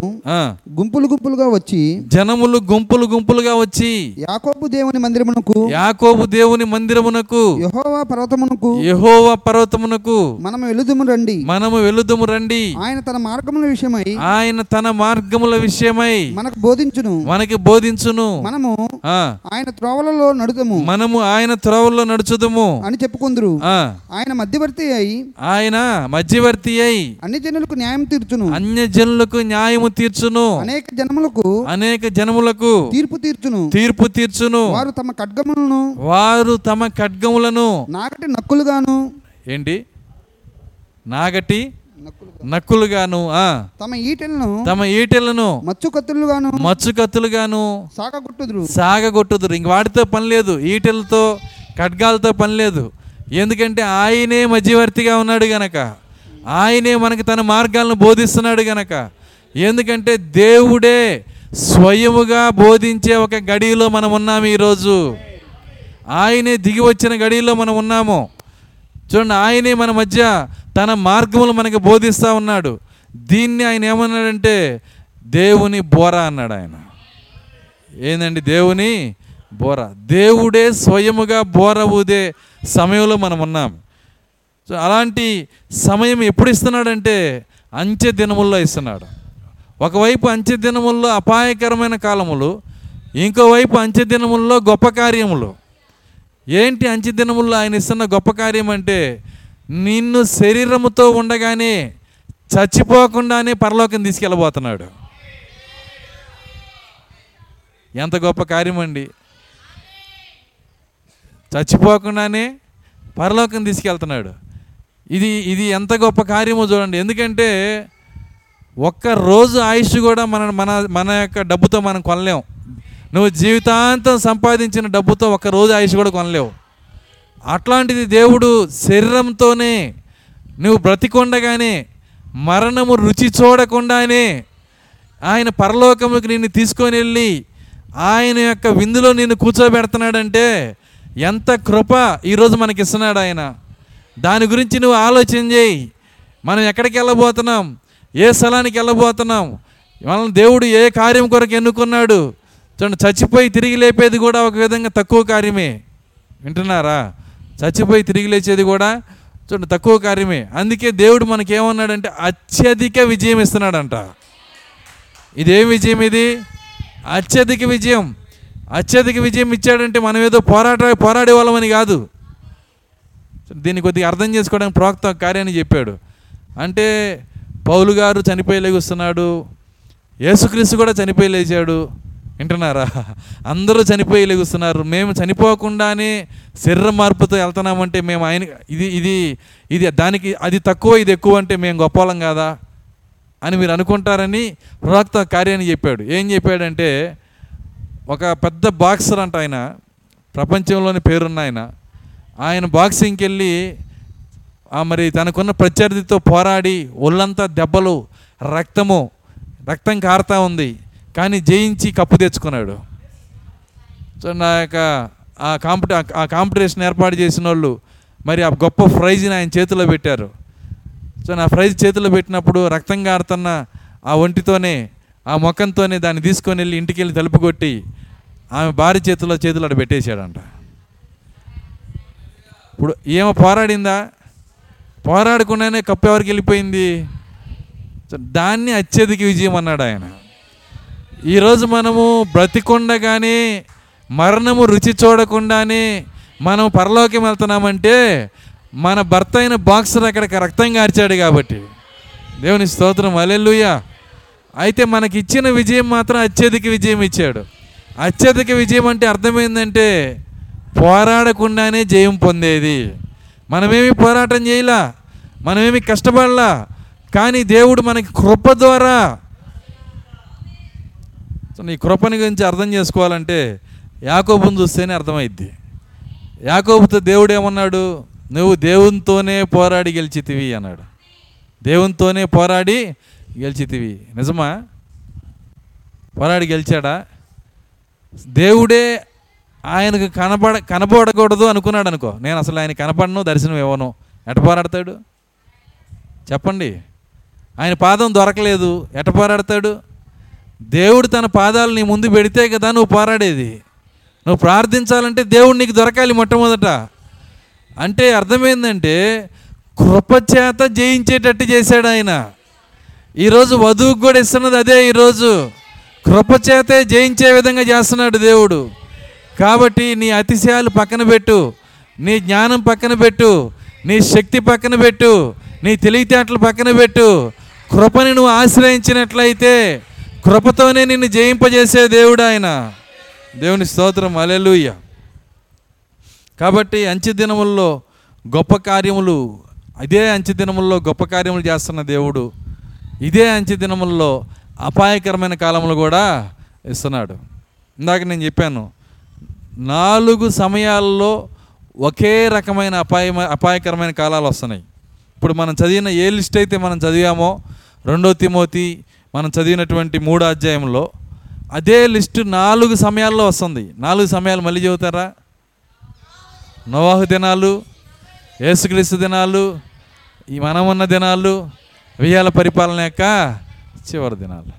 నాలుగు సమయాల్లో ఒకే రకమైనటువంటి కార్యాలు. సో నోవాహుని ఎందుకు దేశించారు నోవాహు ప్రతి ఒక్కళ్ళ ఇంటి మీదకి పొట్టాడికి వెళ్తాడు. కాదా? ఎందుకు మరి ఎందుకు దేశించారు సో బైబిల్లో ఈ అంచె దినముల్లో వచ్చే దయ్యాలలో నేను నేను అపాయకరమైన కాలములను ఏమంటున్నానంటే దయ్యాలు అంటున్నా. ఇందులో ఒక దెయ్యం ఏంటంటే సజ్జన ద్వేషులు అని రాసి ఉంది. ఏందంట? సజ్జన ద్వేషులు. చూడండి దీన్ని ద్వేషించడానికి కారణమే అవసరంలా. వాళ్ళు సజ్జనులు అయితే చాలు. వాళ్ళు సజ్జనులు అయితే ఏమైందంటే ఆటోమేటిక్గా ఆ దెయ్యం ఏం చేసేదంటే వాళ్ళపైన ద్వేషం తీసుకొని వస్తుంది. ఇప్పుడు నోవాహు పైన ఎందుకు ద్వేషం వస్తుందంటే అది అంచెదినము గనక. ఆమె చెప్పగలరా? అది అంచె దినము గనక ఆ రోజు కూడా ఈ దయ్యాలే ఉన్నాయి. ఈ దయ్యాలే ఆ రోజు కూడా పనిచేస్తూ ఉన్నాయి. కాబట్టి నోవాహు పైకి కుళ్ళిపోయిన టమాటాలతో కొట్టారు. కోడిగుడ్లు ఇసిరేశారు. ఎగతాళి చేశారు. నానా రకాలుగా నిందించారు. ఎన్నో చేశారు. మరలా తిరిగి మీరు యేసుక్రీస్తు దినాలకు వచ్చేటప్పటికి అదే కార్యాలు రిపీట్ అవుతా ఉన్నాయి. యేసుక్రీస్తు పుట్టినటువంటి సమయము మంచి సమయం కాదండి. వింటున్నారా? మంచి దినాల్లో చూసి పుట్టలేదు ఆయన. ఎవరో ఒకరిని కూర్చోబెట్టి మంచి ముహూర్తం చెప్పే పుడతానని చెప్పలేదు ఆయన. అర్థం పుట్టేవాడు ఆయన అయితే ముహూర్తం ఆయన చూసుకోలేడా? చూడండి మంచి ముహూర్తం చూసి పుట్టలేదు ఆయన. ఆయన ఆయన చూసుకున్న టైం ఏంటంటే అంచె దినమును చూసి పుట్టాడు ఆయన. అంత్య దినముల్లో అపాయకరమైన కాలములు వచ్చినప్పుడు ఇంకో మాటలో చెప్పాలంటే సంఘము ఎంత చెడిపోవాలో అంత చెడిపోయినప్పుడు ప్రజలు ఎంత చెడిపోవాలో అంత చెడిపోయినప్పుడు అర్థమవుతుందా? చూడండి తిరిగి లేపిన లాజర్ను ఎప్పుడు చంపాలా అని ఎదురు చూశారంటే ఎంత చెడిపోయి ఉంటుంది? సో మనమైతే మనము లాజర్ని కనీసము లాజర్ జ్వరం కూడా తగ్గించలేము. కానీ దేవుడు ఆయన స్వరంతో నాలుగు రోజులు కుళ్ళిపోయిన శవాన్ని పైకి లేపాడే. లేపినప్పుడు దాన్ని మనం ఎప్పుడు చంపాలా అని ప్రజలు చూస్తున్నారంటే నేను చెప్తాను అది ఒక్కటి చాలు వాళ్ళ మైండ్లు ఎంత చెడిపోయినాయి అని. వాళ్ళ మైండ్లు ఎంతగా చెడిపోయినాయి అనేది ఆ ఒక్క కార్యం చాలు. ఎందుకంటే ఇంత చెడిపోయిన కాలంగా అది ఎందుకు ఉంది అని మనం చూస్తే ఎందుకు? అంచె దినములు అంచె దినములు. అయితే ఈ అంచె దినములు అదే పరిస్థితుల్లో ఒక ఏర్పరచబడిన ఇత్తనం కూడా ఉంది అక్కడ. ఎవరు? పౌలు గారు. పౌలు గారు అదే అంచె దినముల్లో మరి ఈ క్రైస్తవుల్ని హింసిస్తూ క్రైస్తవులను చంపుతూ మరి గుర్రం మీద వెళ్తూ చాలా గందరగోళంగా ఉన్నాడు ఆయన. చాలా గందరగోళ కార్యాలు చేస్తున్నాడు. కానీ ఆయన లోపల ఎన్నుకోబడిన విత్తనం ఉన్నది గనక దేవుడు ఆయన సరిచేసి వింటున్నారా? ఆయన్ని సరైన మార్గంలో నిలబెట్టాడు. ఎంత అంచె దినములున్నా ఎన్నుకోబడిన విత్తనాన్ని సరైన మార్గంలో నడిపించే దేవుడు ఆయన. కాబట్టి చివరి దినాల్లో చాలా జాగ్రత్తగా ఉండాలి. మనం జీవిస్తున్న ఈ దినాల్లో అదే నోవాహు దినపు ఆత్మలు ఇప్పుడు ఉన్నాయి. అదే దెయ్యాలు ఇప్పుడు ఉన్నాయి. అదే యేసుక్రీస్తు దినంలో ఉన్న దెయ్యాలు ఇప్పుడు ఉన్నాయి. అదే పరిసయ ఆత్మలు అదే సదుకయ ఆత్మలు ఇప్పుడు ఉన్నాయి. అయితే వీటిని జయించాలంటే మూడు కార్యాలు ఎప్పుడూ కావాలి మనకి. ఒకటి ప్రార్థన రెండు ప్రత్యక్షత కలిగిన ఆత్మ ప్రత్యక్షత కలిగినటువంటి విశ్వాసము మూడవది పరిశుద్ధాత్మ. ఈ మూడు కార్యాలు మనకుంటే ఏ పరిస్థితులైనా మనం జయించగలుగుతాం.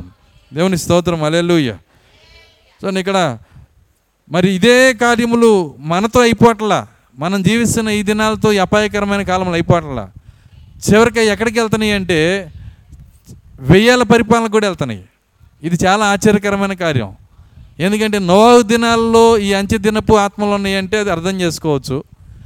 యేసుక్రీస్తు దినాల్లో ఈ అంచె దినపు ఆత్మలు ఉన్నాయంటే అర్థం చేసుకోవచ్చు. మన దినాల్లో ఈ అంచె దినపు దెయ్యాలు ఉన్నాయంటే అర్థం చేసుకోవచ్చు. కానీ వెయ్యాల పరిపాలనలో ఎట్లా వెళ్తున్నాయి? వింటున్నారా? దీన్ని ఎలా అర్థం చేసుకోవాలి? సో వెయ్యాల పరిపాలన గురించి మరి బైబిల్లో చక్కగా రాశాడు ఆయన. చదువుదాం ఒకసారి. ప్రకటన గ్రంథము ఇరవై అధ్యాయము.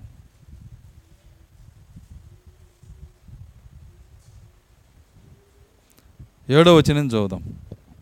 వెయ్యి సంవత్సరములు గడిచిన తర్వాత వెయ్యి సంవత్సరములు గడిచిన తరువాత సాతాను సాతాను తానున్న చెరలో నుండి తానున్న చెరలో నుండి విడిపింపబడును. విడిపించబడును. భూమి నలుదేశాల యందుండు భూమి నలుదిశలందుండు జనములను జనములను లెక్కకు సముద్రపు ఇసుకల వలె లెక్కకు సముద్రపు ఇసుక వలె ఉన్న గోగు మాగోగు అని వారిని ఉన్న గోగు మాగోగు అను వారిని మోసపరిచి మోసపరిచి వారిని యుద్ధమునకు వారిని యుద్ధమునకు పోగు చేయుటకై పోగు చేయుటకై వాడు బయలుదేరును. వాడు బయలుదేరును. వారు వారు వారు భూమి అంతటా వ్యాపించి భూమి అంతటా వ్యాపించి పరిశుద్ధుల శిబిరమును పరిశుద్ధ శిబిరమును ప్రియమైన పట్టణమును ప్రియమైన పట్టణమును ముట్టడి వేయగా ముట్టడి వేయగా. పరలోకంలో నుండి అగ్ని దిగివచ్చి పరలోకములో నుండి అగ్ని దిగివచ్చి వారిని దహించును. వారిని దహించెను. ఇది కథ. అంతవరకు రాశాడు ఆయన.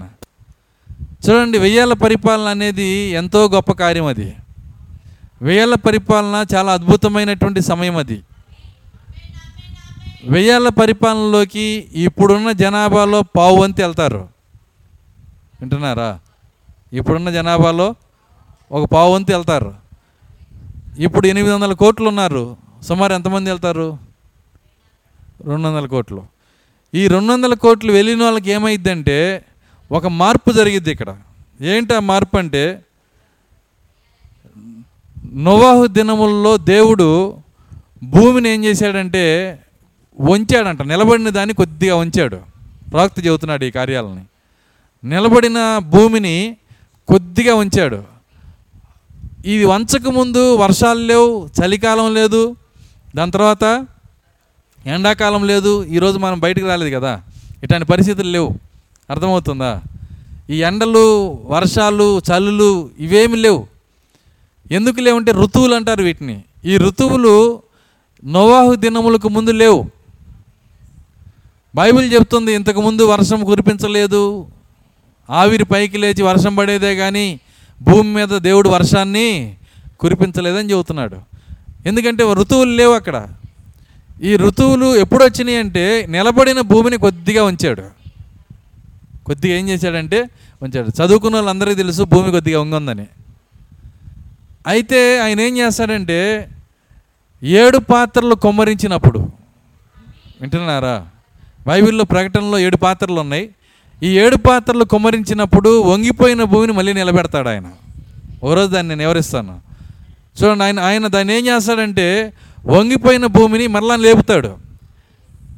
భూమి వంగక ముందు మనిషి జీవితం తొమ్మిది వందల అర్థమవుతుందా? ఎన్ని సంవత్సరాలు ఉందండి? తొమ్మిది వందల నలభై తొమ్మిది వందల యాభై తొమ్మిది వందల అరవై అర్థమవుతుందా? భూమి వంగక ముందు. వంగినాక నూట ఇరవై సంవత్సరాలు అయిపోయింది. ఇప్పుడు మళ్ళీ వెయ్యేళ్ళ పరిపాలనలో మనిషి ఆయుస్సు వృక్షాయుస్సుగా మారాలంటే ఏం చేయాలి ఆయన? ఈ భూమిని ఏం చేయాలి? మళ్ళీ సరి చేయాలి? మళ్ళీ లేపుతాడు. ఎప్పుడంటే ఏడు పాత్రలు కొమ్మరించినప్పుడు. వింటున్నారా? ఏడు పాత్రలు కొమ్మరించినప్పుడు. భూమి ఏమైందంటే తిరిగి మళ్ళీ నిలబడిద్ది. నిలబడ్డప్పుడు ఈ రెండు వందల కోట్ల మంది అందులోకి వెళ్ళారు కదా. అందులో ఉన్నారు కదా. వీళ్ళ వయ వీళ్ళ వయసు ఏమైందంటే ఇంకొక అంటే వెయ్యేళ్ళు అవ్వదు కానీ ఇంకొక నాలుగు వందలు ఇంకొక ఐదు వందలు ఇంకో మూడు వందలు పెరిగిపోద్ది. వందలు పెరిగిపోద్ది. కానీ ఆ టైంలోనే పుట్టిన వాళ్ళకైతే వాడు ఎనిమిది వందలు తొమ్మిది వందలు వెయ్యి కూడా బతుకుతాడు. అర్థమవుతుందా? ఆ వెయ్యాల పరిపాలన పుట్టినోడు.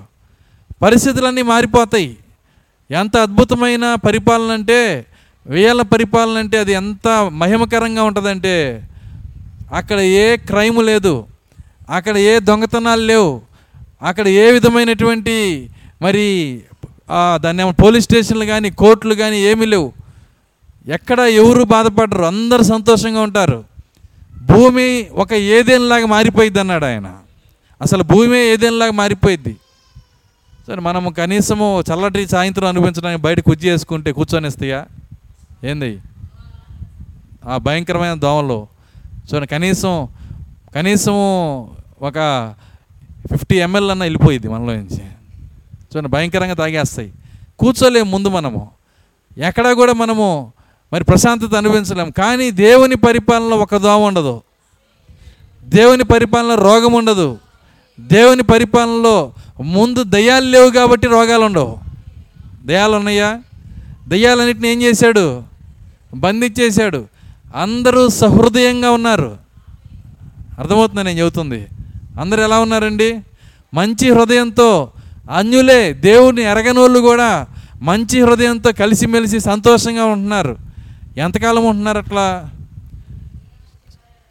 విజయాల పరిపాలన స్టార్ట్ అయినాక ఈ ఈ రాజకీయాలను ఈ పరిపాలన చూసిన వాళ్ళు అందులోకి వెళ్ళినప్పుడు వాళ్ళని ఇంటర్వ్యూ చేస్తే ఉంటాయి మాటలు. అసలు ఎంత అద్భుతమైన సాక్ష్యాలు వస్తాయంటే ఖచ్చితంగా వింటాం మనం. ఎందుకంటే పరిపాలన చేసేది మనమే కాబట్టి. అర్థమవుతుందా? అది వినాలని నా ఆశ. ప్రజలు వాళ్ళు ఇచ్చే సాక్ష్యం వినాలని నా ఆశ. ఖచ్చితంగా వాళ్ళు ఎన్నో గొప్ప సాక్ష్యాలు ఇస్తారు. నేను వాళ్ళు వస్తే ఈ రాజ్యం బాగుపడుద్ది అనుకున్నాం. వీళ్ళు గెలిస్తే మనం బాగుపడతాం అనుకున్నాం. ఎవరు గెలిచినా అంతా అదే విధంగా ఉంది. ఇప్పుడు అసలు ఆ పరిపాలనకి ఈ పరిపాలనకి అసలు పొంతనే లేదు. దేవుని స్తోత్రం. అలెలుయ్య సో నా రోజు వేయాల పరిపాలనలో అందరికీ ఉండే ఒకే ఒక విద్య ఏంటో తెలుసా? అగ్రికల్చర్. అర్థమవుతుందా? సరే మా వాడికి నేను చెప్పా వెయ్యాల పరిపాలన ఉపయోగపడే చదువుకోమని. ఏం చదువుకోమన్నానంటే అగ్రికల్చర్ తీసుకోరా? డిప్లొమా తీసుకో. ఎందుకంటే వెయ్యాల పరిపాలన అయ్యే ఉద్యోగాలు. అర్థమవుతుందా? సో రేపు ఎంత చదువుకున్నా ఎంత బీటెక్ చేసినా భుజం మీద నాగలేసి దున్నమంటారు భుజం మీద ఏమేస్తారండి? ఏ నేను బీటెక్ చేశాను నేను నేను ఆటెక్ చేశాను e ఈటెక్ చేశాను కుదరదు. నాగలు దున్నటం రావాలంటాడు ఆయన. ప్రతి ఒక్కరికి పది ఎకరాల పొలం ఇస్తాడు. దున్నుకోండి తినండి హ్యాపీగా ఉండండి. చూడండి సంతోషం అంటే ఏంటో దేవుడు చూపిస్తాడు అక్కడ. ఇన్ని జరిగినాక వెయ్యేళ్ళు దేవుడితో మానవుడు కాపురం చేసినాక మధ్యలో చెట్టు చివరికి వచ్చేటప్పటికి అంచె దినాలు వచ్చేసినాయి. ఏమొచ్చినాయండి? అంచె దినాలు. అపాయకరమైన కాలంలో వచ్చేసినాయి. ఎప్పుడైతే అపాయకరమైన కాలంలో వచ్చినాయో వెయ్యేళ్ళ పరిపాలనలో క్రీస్తు పరిపాలననే అవి వదిలిపెట్టల. ఎంతమందికి అర్థమవుతుంది నేను చెప్తుంది? అట్లాంటిది మా సంఘం చాలా గొప్పదండి. మేమంతా చాలా కలిసిమెలిసి ఉంటాం. మాది చాలా మంచిదని అటు ఎప్పుడు అనుకోమాక. యేసుక్రీస్తు పరిపాలనే అంచెదినాలు వదిలిపెట్టలా. ఏ చర్చినైనా జల్లెడిస్తాయి చేస్తాయి అవి. ఏ విశ్వాసనైనా పట్టుకుంటాయి. అందుకే మన హృదయంలోకి మనం తొంగి చూసుకొని వాటిని జయించే సమయంలో మనం ఉన్నాం ఈరోజు. దేవుని స్తోత్రం అలేలుయ్య అన్నిటికన్నా అతి గొప్ప పోరాటము అన్నిటికన్నా అతి గొప్ప పోరాటం ఇదే అన్నాడు ఆయన. సో ఎప్పుడైతే ఆ యొక్క పరిస్థితుల్లో సో జాగ్రత్తగా గమనించండి ఈ భూమి మీద ఉన్నటువంటి ప్రజలు వెయ్యేళ్ళ పరిపాలనలోకి వెళ్ళి ఎవరైతే సంతోషిస్తారో మార్పును చూసిన ప్రజలందరూ చచ్చిపోతారు. ఈ వెయ్యాల పరిపాలన చివరికి వచ్చేటప్పటికి ఎవరుంటారంటే అందులోనే పుట్టి అందులోనే పెరిగిన వాళ్ళు వస్తారు. వీళ్ళకి పెద్ద తేడా తెలియదు అర్థమవుతుందా? ఎందుకంటే మార్పులు చూసిన వాళ్ళకి అన్నీ అర్థమవుతాయి. ఒక విధంగా చెప్పాలంటే నాలుగు చర్చలు చూసి వచ్చినోడికి ఇక్కడ విలువ తెలిసిద్ది. అర్థమవుతుంది? వర్తమానంలోకి వచ్చినాక ఆహా వర్తమానం అంటే ఇదా అని వర్తమాన విలువ తెలియాలంటే ముందు నాలుగు చర్చలు చూసి రావాలా? అసలు ఇందులోనే పుట్టి పెరిగినోడికి ఏంటంటే ఇదేమన్నా మామూలే. ఎందుకంటే అలవాటు అనేది ఆ విధంగా ఉంటుంది. దాన్ని వాళ్ళు విలువగా తీసుకోలేరు. ఇప్పుడు వెయ్యాల పరిపాలన కూడా అంతే. వాళ్ళు అందులోనే పుట్టారు అందులోనే పెరిగారు కాబట్టి దాని విలువ వాళ్ళకి తెలియదు. అపవాది ఈజీగా వాళ్ళని మోసం చేసింది. అపవాది వాడి అరు అనుచరులు ఏం చేశారంటే విడి విడిచిపెట్టబడ్డారంట. వింటున్నారా? ఎప్పుడైతే వాళ్ళు విడిచిపెట్టబడ్డారో ప్రజలను మోసం చేస్తున్నాడు వాడు. ఈ అపాయకరమైన కాలంలో ఏంటంటే ప్రజలను మోసం చేయుట. ఎంతమంది ఆమె చెప్పగలరు? ఈ అపాయకరమైన కాలములు ఈ గుణ లక్షణాలు ఎవరిలో ఉంటాయో వాళ్ళు మోసపోయారని అర్థం. కాబట్టి వాళ్ళపైన మనం జాలిపడి మనం ఏం చేయాలంటే వాళ్ళ కోసం ప్రార్థన చేయాలి. నీలో గనక ఆ లక్షణాలు ఉంటే నీ మీద నువ్వే జాలిపడాలి. అర్థమవుతుందా? నీ మీద నువ్వే జాలిపడి నీ కోసం నువ్వే ప్రార్థన చేసుకోవాలి. ఎందుకంటే నువ్వు ఎవరి కోసం ప్రార్థన చేయటం కన్నా ముందు నీ కోసం నువ్వు చేసుకోవటానికి నువ్వు బద్ధుడు అయి ఉన్నావు. కాబట్టి ఇది ఎవరిలో కనపడినా వాళ్ళ కోసం ప్రార్థన చేయాలి. నీలోనే కనపడితే నువ్వు ఇంకా గొప్ప విశ్వాసవీరుడివి. ఈ గుణ లక్షణాలు నీలో కనపడ్డాయి అనుకో దాన్ని చూడగలిగావు అనుకో అర్థమవుతుందా? దాన్ని పట్టుకోగలిగావు అనుకో నీవే గొప్ప విశ్వాసవీరుడివి. ఎందుకంటే అందరిలో అయితే బాగా చూడగలుగుతాం కానీ మనలో మనం చూసుకోవటం చాలా కష్టం. చూసుకున్నావంటే నువ్వు గొప్ప విశ్వాస వీరుడు అని అర్థం. దేవుని స్తోత్రం అలెలుయ్య సో ఎప్పుడైతే ఆ యొక్క మరి వెయ్యాల పరిపాలన అంతం వచ్చిందో అంచె దినములు వచ్చినాయో ఇదే అపాయకరమైన కాలములు ఆ రోజు వెయ్యాల పరిపాలనలో కూడా వెళ్తాయి. నోహ దినాల్లో పనిచేసినాయి యేసుక్రీస్తు దినాల్లో పనిచేసినాయి దాని తర్వాత సో మన దినాల్లో పనిచేస్తున్నాయి ఆరు వేల ఆరు సంకాలాల నుంచి లేవు ఈ కార్యాలు పంతొమ్మిది వందల సంవత్సరాల నుంచి లేవు ఈ కార్యాలు. ఈరోజే మనలో పనిచేస్తున్నాయి. దీని తర్వాత వెయ్యేళ్ళ పరిపాలనలో కూడా పనిచేస్తున్నాయి. నాలుగు అంచె దినాల్లో ఇవే కార్యాలు పనిచేస్తున్నాయి. పనిచేసి ఈ నాలుగు అంచె దినాలు ఇవి ఎక్కడికి తీసుకెళ్తున్నాయి అంటే భయంకరమైనటువంటి శాపాన్ని తీసుకెళ్తున్నాయి. వింటున్నారా? మొదటి అంచె దినంలో అవి పనిచేసినప్పుడు అవి ఎక్కడికి వెళ్ళినాయి అంటే జలప్రళయానికి తీసుకెళ్ళినాయి. ఈ అంచె దినపు కార్యాలు ప్రజల్ని ఎక్కడ తీసుకెళ్ళినాయండి? జలప్రళయానికి రెండవ అంచె దినములో ఈ అంచె దినపు కార్యాలు ఇస్రాయేల్ మీద పనిచేసినప్పుడు అవి ఎక్కడికి తీసుకెళ్ళినాయి అంటే మోకాల్లో రక్తంలోకి తీసుకెళ్ళినాయి. అర్థమవుతుందా? మూడవ అంచె దినములో అంటే మన దినాల్లో ఇవి ఎక్కడ తీసుకొని వెళ్తాయి అంటే అణు అగ్నిలో కాల్చడానికి తీసుకెళ్తాయి. నాలుగవ అగ్ని అంచె దినాలు వింటున్నారా? ఈ నాలుగు కార్యాల్లో నాలుగు అంచె దినాల్లో నాలుగు విధములుగా దయ్యం వస్తున్నాడు. దయ్యం వచ్చేది ఎన్ని విధాలు? నాలుగు దయ్యం సంఖ్య అన్నాడు ప్రవక్త. నాలుగు అనేది దయ్యం సంఖ్య. అందుకే వాడు తెల్లని గుర్రం మీద వస్తున్నాడు వాడు ఎర్రని గుర్రం మీద వస్తున్నాడు వాడు నల్లని గుర్రం మీద వస్తున్నాడు వాడు పాండ్రవర్ణ గుర్రం మీద వస్తున్నాడు. నాలుగు వాడి సంఖ్య. కాబట్టి నాలుగు అంచె దినాలు ఉన్నాయి. ఈ నాలుగు అంచె దినాల్లో వాడు పనిచేస్తూ ఉన్నాడు. అర్థమవుతుందా నేను చెప్తుంది. పాస్టర్ గారు బైబిల్ నెట్ ఎప్పుడు చూడలేదండి. చూస్తానికే దేవుడు ఇక్కడ నీతో మాట్లాడుతున్నాడు. ఈరోజు ఈ కార్యాలు నువ్వు ఆ విధంగా చూస్తేనే ఈ ప్రత్యక్షత విశ్వాసం మనల్ని తాకి ఆ విశ్వాసంతో నిలబడటానికే దేవుడు కృపనిస్తున్నాడు ఈరోజు. దీని ఈ కార్యములన్నీ చూసి మనల్ని మనం సరి చేసుకోవడానికి ఇస్తున్నాడు ఆయన. ఆయన అంటున్నాడు సో నాలుగవ అంచె దినముల్లో ఇదే దెయ్యములు మరలా పనిచేసినప్పుడు దయ్యం నాలుగో పరిచర్య చేసినప్పుడు ఇక దేవుడు ఏం చేస్తున్నాడంటే నాలుగో దా నాలుగో దాంతో ఇక అంతమే. ఆమె చెప్పగలరా?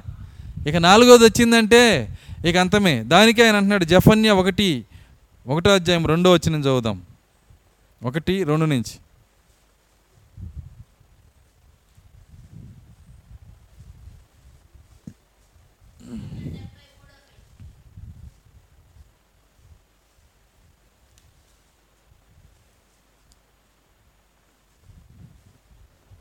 చదవండి. జఫన్య ఒకటో అధ్యాయము రెండో వచ్చిన నుంచి. ఏమీ విడవకుండా ఏమీయు విడవకుండా భూమి మీదనున్న భూమి మీదనున్న సమస్తమును సమస్తమును నేను ఊడ్చివేసేదను. నేను ఊడ్చివేసేదను. ఇదే యెహోవా వాక్కు. ఇదే యెహోవాకు మనుషులనేమి? మనుషులనేమి? పశువులనేమి? పశువులనేమి? నేను ఊడ్చివేసేదను. నేను ఊడ్చివేసేదను. ఆకాశ పక్షులనేమి ఆకాశ పక్షులనేమి సముద్ర మొత్తములనేమి సముద్ర మత్స్యములనేమి దుర్జనులనేమి? దుర్జనులు ఆ, దుర్జనులనేమి వారు చేసిన అపవాదులనేమి? వారు చేసిన అపవాదులనేమి? నేను ఊడ్చివేసేదను. నేను ఊడ్చివేసేదను. భూమి మీద మనుషు ఎవరినూ లేకుండా అసలు భూమి మీద మానవ జాతే లేకుండా మనుష్య జాతిని నిర్మూలన మనుష్య జాతిని నిర్మూలం చేసి నిర్మూలము చేసేదను. ఇదే యెహోవా వాక్కు. ఇదే యెహోవా వాక్కు. జరిగిద్దా ఇది? మానవ జాతి నిర్మూలమైపోయిద్దా? చూడండి ప్రజలు భయపడుతున్నారు మానవ జాతి నిర్మూలమైద్దేమో అని. రకరకాలుగా వాళ్ళు ప్రయత్నాలు చేస్తున్నారు. మానవ జాతిని బతికించుకోవటానికి మానవ జాతి అంత అంతమవకుండా ఉండటానికి రకరకాల ప్రయత్నాలు చేస్తున్నారు. ఎన్ని ప్రయత్నాలు చేసినా మానవ జాతి నిర్మూలమైద్ది. ఈ మాట అంటే ఎవరైనా అవిశ్వాసం నన్ను తిట్టుకుంటారు? వీడేం మనిషిని ఎట్ట మాట్లాడుతున్నాడని? నేను మాట్లాడట్లా ఇది యహోవా సెలవిచ్చిన వాక్కు. అట్లయితే ఆ యహోవా నేను నమ్మనన్ను చెప్పొచ్చు. నువ్వు నమ్మినా నమ్మకపోయినా ఇది సత్యము. ఆ కాలిపోయే దినమునకు ముందే వధువుని పైకి లేపేస్తాడు. దేవుని స్తోత్రం. హల్లెలూయా. ఆ భూమిని కాల్చే దినానికి ముందే విచి విచిత్రం ఏంటంటే రెండు వే రెండు వందల కోట్ల మంది ఆ ఆ కాలంలోకి వెళ్తే వెయ్యేళ్ళ పరిపాలన అయిపోయేటప్పటికి ఎంతమంది అవుతారో తెలుసా? రెండు వందల కోట్లు కాదు వేల కోట్లు. వేల కోట్లు అవుతారు. ఎందుకో తెలుసా? చచ్చేది లేదు పుట్టేది ఎక్కువ. అర్థమవుతుందా? రోగాలు లేవు. మరణాలు లేవు. చూడండి జబ్బులు లేవు. మీకు తెలుసా ఒక్కో జబ్బు ఒక్కొక్క దెయ్యం పనిచేస్తా. కరోనా కంటే ఎక్కువగా చంపుతున్నదే జబ్బులు చాలా ఉన్నాయి. వాటిని ఎవరు చూడట్లా? కానీ కరోనా కరోనా భయపడుతున్నారు. భయంకరమైన జబ్బులు చాలామందిని తీసుకెళ్తా ఉన్నాయి. అనేక మంది చచ్చిపోతూ ఉన్నారు రోజు. అనేకమైన రోగాలు ఈరోజు లోకంలో పనిచేస్తూ ఉన్నాయి. వింటున్నారా? అయితే చచ్చిపోయేది ఆ రోజు ఎవ్వరూ చచ్చిపోరు. పుట్టడం మాత్రం ఎందుకంటే కుటుంబ నియంత్రణ ఉండదు అప్పుడు. అర్థమవుతుంది. కుటుంబ నియంత్రణ ఉండదు. ఈరోజు ఒక న్యూస్ వేశారు. ఏమేశారంటే వేశారంటే కుటుంబ నియంత్రణ ఇండియాలో తీసుకురావాలని. ఇద్దరు పిల్లల కంటే ఎక్కువ కంటే ఉద్యోగం కూడా ఇవ్వరంట. గవర్నమెంట్ జాబ్కి అనర్హులు. అర్థమవుతుందా? ఇద్దరు పిల్లల కంటే ఎక్కువ కంటే వాళ్ళని రాజకీయాల్లో నిలబడినవారు? ఏ అనేక రకమైన రాయితీలు తీసేస్తారు. ఎందుకంటే కంట్రోల్ చేయాలని. కానీ రేపు వెయ్యేళ్ళ పరిపాలనలో ఇద్దరు కాదు ఇరవై కాదు అర్థమవుతుందా? రెండు వందల మందిని కన్నా ఆశ్చర్యం లేదు. మానవులు మనం కాదండి. మనం కాదు మన మానవులం కాదు అప్పుడు. మనకి ప్రమోషన్ వచ్చింది. అ- అర్థమవుతుందా నేను చెబుతుంది? మనం మానవులం కాదు మనకి ప్రమోషన్ వచ్చింది. ఈ వర్తమానం ఎవరైనా వింటున్నారంటే ఈ పాస్టర్కి పిచ్చి పట్టింది. మనం మానవులం కాదంటున్నాడు. అర్థమవుతుందా? వాళ్ళు నమ్మినా నమ్మకపోయినా ఆ రోజుకి మనకు ప్రమోషన్ వస్తుంది అక్కడ. మన మానవులుగా ఉండం అక్కడ. దేవుని స్తోత్రం. అలెలుయ్యా సో అయితే మానవులు భూమి మీద ఉన్న వాళ్ళు రెండు వందల మందిని అంటారు మూడు వందల మందిని అంటారు వాళ్ళ ఇష్టం. అర్థమవుతుందా? భూమి నిండిపోయిద్ది. అంత వేల కోట్ల మంది ఉన్న మనుషులని ఒకే రోజు ఒకే గంట ఒకే నిమిషం దేవుని అగ్ని భగ్గుమని మండి భూమి అంతా కాలిపోయి వెయ్యి సంవత్సరాలు తగలబెడతాడు దాన్ని. ఎన్నేళ్ళండి? వెయ్యి సంవత్సరాలు భూమిని కాలుస్తాడు. ఇక దాంట్లో జీవము కలిగిన ఏ సూక్ష్మజీవి కూడా ఉండదు. ఏ ఏ బ్యాక్టీరియా ఉండదు. చూడండి భూమిలో ఉన్న ఏ జీవం కలిగిన ఏది ఉండదు. అది దేవుడు చేయబోతున్నాడు.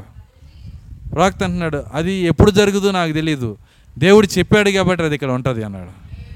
ఖచ్చితంగా అది ఇక్కడ ఉంటుంది. దేవుని స్తోత్రం అలెలుయ్య చూడండి ప్రతి ఒక్కరిని ఆయన కాల్చేస్తాడు. ఆ విధంగా కాల్చటానికి కారణం ఏంటంటే అంచె దినములు ఎందొచ్చిన అపాయకరమైన కాలములు. వెయ్యి ఏళ్ళు అనుభవించిన గొప్ప మరి అనుభవం కలిగిన వాళ్ళే అగ్ని కాలిపోతే యేసుక్రీస్తు పాస్టర్గా ఉండి యేసుక్రీస్తే పరిపాలన చేసిన ఆ ప్రజలే కాలిపోతే ఈరోజు నువ్వు నేను ఒక లెక్క. అంచె దినాలకి ఈరోజు వస్తున్న ఈ గుణ లక్షణాలకి మనం మనం ఏం పెద్ద లెక్క ఏం కాదండి. తోకతో ఈడ్చి కింద పడేస్తాయి. దెయ్యాలు. తల కూడా వాడవండి. దేంతో దేంతో ఈడ్చేస్తాయి? దాని తోక ఆకాశ నక్షత్రముల్లో మూడవ భాగముని ఈడ్చి పడేసిందండి. ఖచ్చితంగా అది ఈరోజు జరుగుతుంది. ఈరోజు ఆల్రెడీ వర్తమానంలో మూడో భాగం వెళ్ళిపోయింది బయటికి. క్రిస్లోంచి వెళ్ళిపోయింది. అర్థమవుతుందా? ఈరోజు ఆల్రెడీ జరుగుతున్నాయి ఈ కార్యాలు. అయితే ఈ అంచె దినములు అపాయకరమైన కాలములు అని చెప్పినప్పుడు మన సమయానికే చూసి ఎప్పుడు ఆశ్చర్యపోమాకండి. నాలుగు సమయాల్లో అది జరుగుతూ ఉంది. నాలుగు దినాలు నువ్వు గనక చూడగలిగితే మన దినాల్లో ఎలా రక్షించబడాలో మనం అర్థం చేసుకోగలం. వెయ్యాల పరిపాలనలో ఆ దినము నుంచి రక్షించబడటానికి ఎవరికి అవకాశం లేదు. ఉన్న భూమి మీద ఉన్న వేల కోట్ల ప్రజల్లో ఒకరన్నా తప్పించుకుంటారా? నేను అడుగుతున్నా ఇప్పుడు.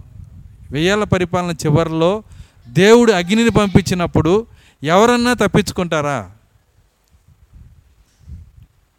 దేవుడు అగ్నిని పంపించినప్పుడు మానవుల కోసం మనం కాదు మన మానవులం కాదు మానవుల కోసం అగ్నిని పంపించినప్పుడు అర్థమవుతుందా? ఎవరైనా తప్పించుకుంటారా? చెప్పండి. ఎందుకు తప్పించుకోలేరు? వెయ్యేళ్ళు గాలిది కాబట్టి. దేవుని అగ్నికి నీరుని అసలు లెక్క చేయదు అది. మామూలు అగ్ని అయితే నీరుని లెక్క చేసేది కానీ దేవుని అగ్ని నీరుని లెక్క చేయదు. అందుకే ఏలియాకి తెలుసు గనక బలిపీఠం మీద పొంగేటట్టు పోయమన్నాడు ఆయన. బలిపీఠం మీద ఏం చేశాడంటే పక్కన వాళ్ళు అంటున్నారు కొద్దిగన్నా మరీ కనికరం లేకుండా అలా నీళ్ళలో మునిగిపోయినాయి ఆ మొక్కలు. కోసిన ఎద్దు మొక్కలు ఏమైనాయి అంట? మునిగిపోయినాయి దీన్ని ఏ ఏ అగ్ని కాల్చుతారు దీన్ని? కిరోసిన్ పోసినా తగలబడుతుంది. నువ్వు నిండా కిరోసిన్ పోసినా తగలబడదు. ఇదేం బయటం ఏలియా నువ్వు? నీకు తెలీదు నా దేవుడు దహించగ్గినై అన్నాడు. దేవుని అగ్ని వచ్చి ఒక్కసారి అలా వచ్చేట పోయి వెల- అందరూ చూస్తానంగా ఒక్కసారి అట్లా వచ్చేట వెళ్ళింది గంటల గంటలు కాల్చలా. బొగ్గి మిగిలిందంట అక్కడ. బూడిద మాత్రం మిగిలింది. ఎంత అగ్ని అలా వచ్చి వెళ్తే అట్ట అయితే వెయ్యేళ్ళు కాలిస్తే ఏంది పరిస్థితి? ఆ దేవుని అగ్ని ఎట్లాంటి అగ్నినో చూడండి భయంకరమైన అగ్ని. భూమి మొత్తాన్ని కాల్చేస్తుంది. ఒక్కళ్ళంటే ఒకళ్ళు కూడా బతకరు. ఎప్పుడు? వీళ్ళ పరిపాలన చివరిలో. కానీ ఈరోజు నీ కృప ఉంది తప్పించుకోవడానికి ఈ అంచె దినముల నుంచి తప్పించుకోవడానికి కృప ఉంది. ఈరోజు ప్రార్థన అనేటువంటి ఆయుధాన్ని దేవుడు నీకు ఇచ్చాడు. ఈ గుణ లక్షణాలు జయించడానికి దేవుడు నీకు కృపనిచ్చాడు ఆయన. దీన్ని కనిపెట్టడానికి ప్రత్యక్షత విశ్వాసాన్ని ఇచ్చాడు. నీకు సహాయం చేయడానికి పరిశుద్ధాత్మనే ఇక్కడ పెట్టాడు ఆయన. దేవుని స్తోత్రం. అలెలుయ్య అందుకే బైబిల్ చెబుతుంది అడ్డగించువాడు అడ్డగించు వరకే అడ్డగించువాడు అడ్డగించు వరకే అని చెప్తుంది. ఎవరు అడ్డగిస్తుంది? అడ్డగిస్తుంది ఎవరండి? పరిశుద్ధాత్మ. చూడండి అడ్డగించువాడు అడ్డగించు వరకే అంటే ఆయన ఇక్కడ ఉన్నాడు. ఆయన అడ్డగిస్తున్నాడు. ఈ అపాయకరమైన దెయ్యాలు నీ మీదకి రాకుండా ఆయన అడ్డగిస్తున్నాడు. ఆయన అడ్డగించడమే మన కృపై ఉంది. ఆయన అడ్డగించాలంటే ఏం చేయాలి తెలుసా? మనం విధేయులు అవ్వాలి మనము నోరు తెరిచి ప్రభువా నాలో ఈ పొరపాటు ఉంది నాలో ఈ తప్పు ఉందని నువ్వు దేవుణ్ణి అడగకుండా పరిశుద్ధాత్మ నీకు సహాయం చేసిద్ది అనుకోవటం కళ్ళ కళ్ళ అంటే కల కాదండి అబద్ధం అని అర్థం. కళ్ళ అనే మాటకి అర్థం కల కాదు. కళ్ళ అంటే అబద్ధం అని. అర్థమవుతుందా? అది అబద్ధం. ఎందుకంటే పరిశుద్ధాత్మ నీకు సహాయం చే చేస్తాడనేది. నిన్ను నీవు గ్రహించుకొని నువ్వు కన్నీరు గార్చి ఆయన్ని పిలిస్తేనే నిన్ను నువ్వు గ్రహించుకోవాలంటే ఏం కావాలి? ప్రత్యక్షత? విశ్వాసం. నీవెవరో ఎరిగే కృప. నీ నడకేంటో ఎరిగే కృప. నీ ఆలోచన ఏంటో ఎరిగే కృప. నీ జీవితం ఏంటో ఎరిగే కృప. వాక్యంలో నువ్వు ఎక్కడున్నావో ఎరిగే కృప. ప్రత్యక్షత విశ్వాసంతో మాత్రమే నీకు దొరికిద్ది అది కాబట్టి ఆ ప్రత్యక్షత విశ్వాసంతో నిన్ను నువ్వు పరిశీలన చేసుకొని ప్రార్థన అనేటువంటి అత్యంత శక్తివంతమైన ఆయుధంతో మోకాలపైన పైకి లేచి పరిశుద్ధాత్మని రంగం మీదకి పిలిస్తేనే ఈ అపాయకరమైన కాలములపైన నువ్వు జయం పొందేది. దేవుని స్తోత్రం. అలెలుయ్య ఇదే నువ్వు పోరాడే విధానం. కాబట్టి ఆయన ఆయన మొదటి భాగంలో ఎవరికీ అవకాశం ఇవ్వాల? మొదటి మొదటి అంచె దినాల్లో ఎవరికి అవకాశమో ఇవ్వాల? ఈ ఎనిమిది మంది తప్పితే ఒక్క వ్యక్తికి కూడా అవకాశం ఆయన ఇవాళ అంచె దినముల్లో వచ్చే అపాయకరమైన కాలములకు వాళ్ళు బలైపోయారు. రెండవ కాలంలో యేసుక్రీస్తు దినాల్లో అక్కడ కూడా వాళ్ళు మోకాల్లోతు రక్తాన్ని చిందించారు ఈ అపాయకరమైన కాలముల వలన. ఈరోజు అగ్ని రాబోతుంది. భయంకరమైన అగ్ని. ఎందుకు రాబోతుందో తెలుసా? ఈ గుణలక్షణాలను చూసే దేవుడు ఆయన ఆయన కాటా వేస్తున్నాడు ఈరోజు ప్ర ప్రజల్లో నీలో నాలో కాదు సమస్త భూమి మొత్తంలో మానవ జాతిలో ఈ అంచె దినముల్లో ఉండే గుణ లక్షణాలు చూసి ఆయన కాటా వేస్తున్నాడు. వింటున్నారు? ఆయన తోకమేస్తున్నాడు. ఆయన ఆయన పాపమును లెక్కేస్తున్నాడు. ఎప్పుడైతే అది సంపూర్ణమైద్దో యేసుక్రీస్తు ప్రభు అంటున్నాడు అమోరీల అక్రమము ఇంకా సంపూర్ణము కాలేదు గనక టైం ఉంది అంటున్నాడు అంటే ఏంటి? ఆయన అక్రమము సంపూర్ణంగా అయిందో లేదో చూస్తున్నాడు. సుధమ గోమర్ర మీద అగ్ని కుమ్మరించడానికి వారి పాపములు సంపూర్ణమయ్యినయో లేదో చూస్తున్నాడు. చూడండి సంపూర్ణత ఎందుకు చేయాలి మనం? ఎంతమందికి అర్థమవుతుంది నేను చెప్తుంది? మనం ఆ సంపూర్ణత మనకెందుకు? ఈ సంపూర్ణత మనకు ఉండగా. సో పాపం యొక్క సంపూర్ణత మనకెందుకండి? కాబట్టి పాపం యొక్క సంపూర్ణత మనకొద్దు. క్రీస్తు యొక్క సంపూర్ణత లోనికి వెళ్దాం మనము. పాపం యొక్క సంపూర్ణత ఎప్పుడైతే పూర్తయిద్దో అప్పుడు దేవుడు అగ్ని కుమరిస్తాడు అప్పుడు మానవ జాతిని అగ్నిలోకి తీసుకొని వెళ్తాడు. కానీ తప్పించుకునే ఒక మార్గాన్ని దేవుడు మనకు పెట్టాడు. దేవుని స్తోత్రం అలెలుయ కాబట్టి యథార్థంగా చెప్పబడిన ప్రతి మాటను బట్టి మన హృదయంలో ఆలోచన చేయాలి. ప్రభు అంచె దినముల్లో అపాయకరమైన కాలములు వస్తాయని చెప్పావు. ఆ లిస్ట్ అంతా చూస్తే అది అది నాలో కనపడుతుంది అందరిలో కనపడుతుంది ప్రతి ఒక్కరిలో కనపడుతుంది. కాబట్టి నేను చేయాల్సిన పని ఏంటంటే ముందు నా కోసం నేను ప్రార్థన చేసుకోవాలా. ఏం చేయాలండి? ముందు నా కోసం నేను ప్రార్థన తర్వాత ఏం చేయాలి? నా సహోదరి సహోదరుల కోసం ప్రార్థన చేయాలి. ఇది మనం చేయాల్సిన పని. చూడండి ఈ చివరి దినాల్లో అందుకే మనం చేయాల్సిన ప్రాముఖ్యమైన పని ఏంటంటే ప్రార్థన. ప్రార్థన మనం ప్రేమించాలి. ప్రార్థన మనం ఇష్టపడాలి. చూడండి ప్రార్థన ఇసుగ్గా ఇసుగ్గా ఉండకూడదు. చూడండి మనం ప్రార్థన చేసేటప్పుడు ప్రార్థనలో మన సంతోషం రావాలి. ప్రార్థన ఎందు పట్టుదల కలిగి ఉండి అంటున్నాడు ఆయన. ఎందుకంటే ప్రార్థన అత్యంత శక్తివంతమైన ఆయుధం. చూడండి ప్రార్థన నీ విశ్వాసానికి గుర్తు. ప్రార్థన ఏంటో తెలుసా? నీ విశ్వాసానికి గుర్తు. సో ఒకసారి నేను ఒక పాస్టర్ని గమనించాను. ఆయన ఏ రోజన్నా ప్రార్థన చేసుకుంటాడా అని ఆయన లైఫ్ అంతా చూశాను నేను. ఎందుకంటే ఆ- ఆయనతోనే ఐదేళ్ళు ఉన్నాను నేను. సో ప్రార్థన అందరినీ చేయిస్తాడు కానీ ఆయన చేసుకోడు. అర్థమవుతుందా? అందరినీ చేయిస్తున్నాడు కానీ ఆయన చేసుకోడు. అందరికీ అన్ని మాటలు చెబుతున్నాడు కానీ ఆయన చేసుకోవట్లా. దానివల్ల ఏమైందంటే వ్యక్తిగత జీవితంలో పొరపాట్లు భయం లేకుండా చేయగలుగుతున్నాడు. వింటున్నారా వ్యక్తిగత జీవితంలో పొరపాట్లు భయం లేకుండా చేయగలుగుతున్నాడు. ఎందుకంటే ఆయన చేసుకోడు. నువ్వు ప్రార్థన నిజముగా ప్రార్థనాత్మతో కనుక నువ్వు నింపబడితే నీవు పొరపాటు చేస్తున్నప్పుడు గద్దించే ఆత్మ నీ లోపలే ఉంటాడు. దేవుని స్తోత్రం. హల్లెలూయా.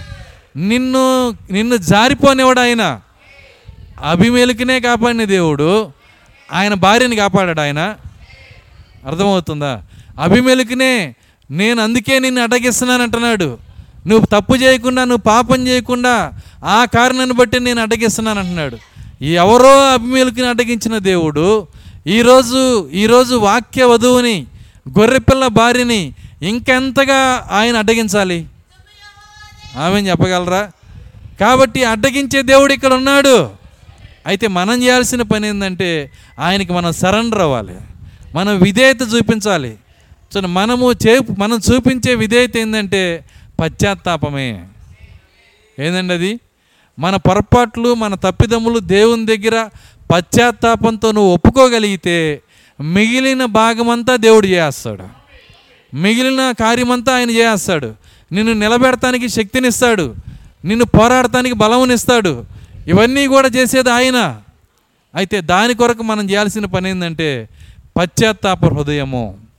కాబట్టి మన జీవితంలో మన పొరపాట్లు మన తప్పిదములు ఒకసారి దయ్యం చెప్పింది? ఇక నువ్వు మారో నువ్వు ఇంతే. నీకు నీ నీ యొక్క లైఫ్ ఇంతే.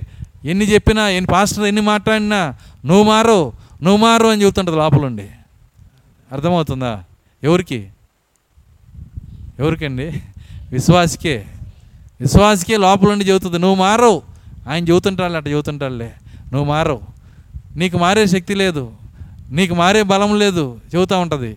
దెయ్యం ఎన్ని చెప్పినా దెయ్యం యొక్క స్వరానికి వ్యతిరేకంగా లేచే శక్తి నీ లోపల ఉండాలి. నేను ఏడు సార్లు పడ్డా పైకి లెగుస్తాను. అర్థమవుతుంది? నీతిమంతుడు ఏడు సార్లు పడ్డా పైకి ఏడు కాదు డెబ్బై ఏడు సార్లు పడ్డా లెగుస్తాడు. కాబట్టి నీతిమంతుడు ఎన్నిసార్లు పడ్డా పైకి లెగుస్తాడు ఎందుకంటే వాడు అందులో బతకటం వాడి ఇష్టం కాదు. ప్రతిసారి దేవుని వైపు చూస్తాడు. దేవుని స్తోత్రం అలెలుయ్య ఆ గొర్రెపిల్ల సింహం నోట్లోంచి వెళ్ళేటప్పుడు ఎవరిని చూసిందో తెలుసా? దావిదినే చూసింది. ఈరోజు మనం కూడా అంతే. మనము నిజమైన గొర్రె పిల్లలమైతే మనము అప్పువాది నోట్లో ఉన్నప్పటికీ కూడా మన రెండు కళ్ళు ఆయన పైనే పెట్టాలి. దేవానికి స్తోత్రం నాయనా. నేను ఎంతగా దిగజారిపోయినా నేను ఎంతగా పడిపోయినా నన్ను రక్షించే దేవుడో నీవే. దేవుని స్తోత్రం. అలేలుయ ప్రార్థించుకుందాం. కళ్ళు మూసుకోనండి.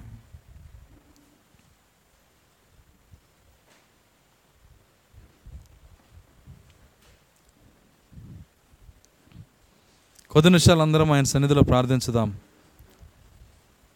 విన్న వాక్యమును బట్టి అవును ప్రభువా అంచె దినములలో అపాయకరమైన కాలంలో వచ్చునని హెచ్చరించిన దేవా తండ్రి క్రైస్తవత్వం అంటే పూలపానుపు కాదని చెప్పిన దేవా ఇది అన్నిటికన్నా అత్యంత గొప్ప పోరాటం అని చెప్పిన దేవా నీకే స్థుతులు చెల్లిస్తున్నాము నాయన. ప్రభు ఆ కృపదాయి చేయండి. ఓ తండ్రి మా ఆత్మలకు నాయన కృపదాయి చేయండి. మా ఆత్మలో కృప కృప కుమరించండి దయ చూపించండి ప్రభువా. ఓ నాయన నిలబడే శక్తి మాకు దయచేయండి. మా పొరపాట్లు క్షమించండి ప్రభువా. మా తప్పిదములు క్షమించండి నాయన. ఓ మేము అలా ఉండుట మా ఆశ కాదు ప్రభువా. మేము పడిపోవటం మా ఆశ కాదు నాయన. మేము మీకు వ్యతిరేకమైన కార్యాలు చేయటం మా ఆశ కాదు ప్రభువా. నీ కృప నీ దయ మాకు అనుగ్రహించండి నాయన. ఇప్పుడైనా మేము లేచే శక్తి మాకు దయచేయండి. నేడనే దినాన్ని మాకు ఇచ్చినందుకు వందనాలు చెల్లిస్తున్నా. ఆలెలుయా నీకే స్తోత్రాలు ప్రభువా. నాలుగు అంచె దినముల్లో ఓ కృప దొరికే కాలం ఈ కాలమే నాయన. ఓ కృప ఇచ్చే కాలం ఈ కాలమే నాయన. వధువుని తప్పించే కాలం ఈ కాలమే ప్రభువా. ఓ దేవానికి స్తోత్రాలు చెల్లిస్తున్నాము నాయన. సహాయము దయచేయండి ప్రభువా. ఓ ఈ రాత్రి నాయన ప్రార్థిస్తున్న ప్రతి బిడ్డ హృదయాన్ని మీరు సంధించండి. ప్రతి బిడ్డ హృదయానికి మీరు రండి ప్రభువా. హృదయం లోనికి రండి నాయన. ప్రార్థనా శక్తి మీరు దయచేయండి. ఓ దినదినము ప్రార్థించే కృపదయ చేయండి ప్రార్థనలో ప్రభు మా విశ్వాసాన్ని వ్యక్తపరిచే కృపదయ చేయండి మా భారము నీ పైన వచ్చే శక్తి దయచేయండి. ఓ మేము చివరి దినాల్లో ఉన్నాము ప్రభువా. యుద్ధము కఠినమవుతున్న సమయాల్లో ఉన్నాము. ఆ యుద్ధము శరీరంలోనే జరుగుతున్నది ప్రభువా. ఆ శరీర యుద్ధంలో జయించినప్పుడు దత్తపుత్రత్వమునిచ్చే దేవుడు నాయన. అలెలుయ అలెలుయ నీకే స్తోత్రం స్తోత్రం స్తోత్రములు నాయనా. ఓ ఈ రాత్రి కృప చేయండి ప్రభువా. కూడొచ్చిన ప్రతి బిడ్డను మీరు దీవించండి నాయన. విన్న వాక్యం హృదయం పైన రాయండి ప్రభువా. దాని ప్రకారం జీవించే శక్తి మీరు దయచేయండి నాయన. దేవానికే స్తోత్రాలు. ప్రభువానికే స్తోత్రాలు. అపాయకరమైన కాలములు అపాయకరమైన కార్యములు ఏవైతే రాశారో ప్రభువా వాటిని మా హృదయంలో ఉన్నవేమో అని పరిశీలించుకునే విశ్వాసం మాకు దయచేయండి ప్రభువా. ప్రత్యక్షత విశ్వాసము దయచేయండి నాయన. యథార్థముగా ఒప్పుకొని నీ పాదముల చెంత వాటిని విడిచిపెట్టే శక్తి మాకు దయచేయండి ప్రభు దేవా సహాయము దయచేయండి. ఈ రాత్రి ప్రతి మాటను బట్టి మీకు వందనాలు చెల్లిస్తున్నాం. మా ప్రయాణం ఎక్కడికో మాకు బయలుపరిచిన దేవుడో మా గమ్యం ఏంటో చూపించిన దేవుడో ప్రతి లేఖను మాకు తేటపరుచున్న దేవుడో నాయన నీకే స్థుతులు చెల్లిస్తున్నాం. ఓ కూడి వచ్చిన ప్రతి బిడ్డను మీరు ఆశీర్వదించి విన్న వాక్యం మా హృదయంలో నాయన నూరంతలు ఫలించడం సహాయం దయచేయమని యేసుక్రీస్తు నామలో ప్రార్థించి వేడుకొంచున్నాము తండ్రి. ఆమె అందరం మన కళ్ళు మూసుకుని కానీ పాట పాడుకుందాం.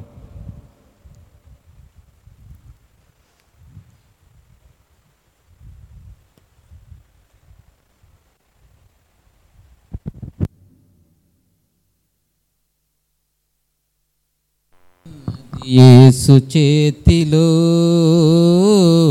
దాచుకున్నాడు కంటి పాపలు. మనమున్నది యేసు చేతిలో. దాచుకున్నాడు కంటి పాపలు. కన్న తల్లి మరచిన నిన్ను మరువడు. ఎన్నడు నీ చేయి విడువడు. కన్న తల్లి మరచిన నిన్ను మరువడు.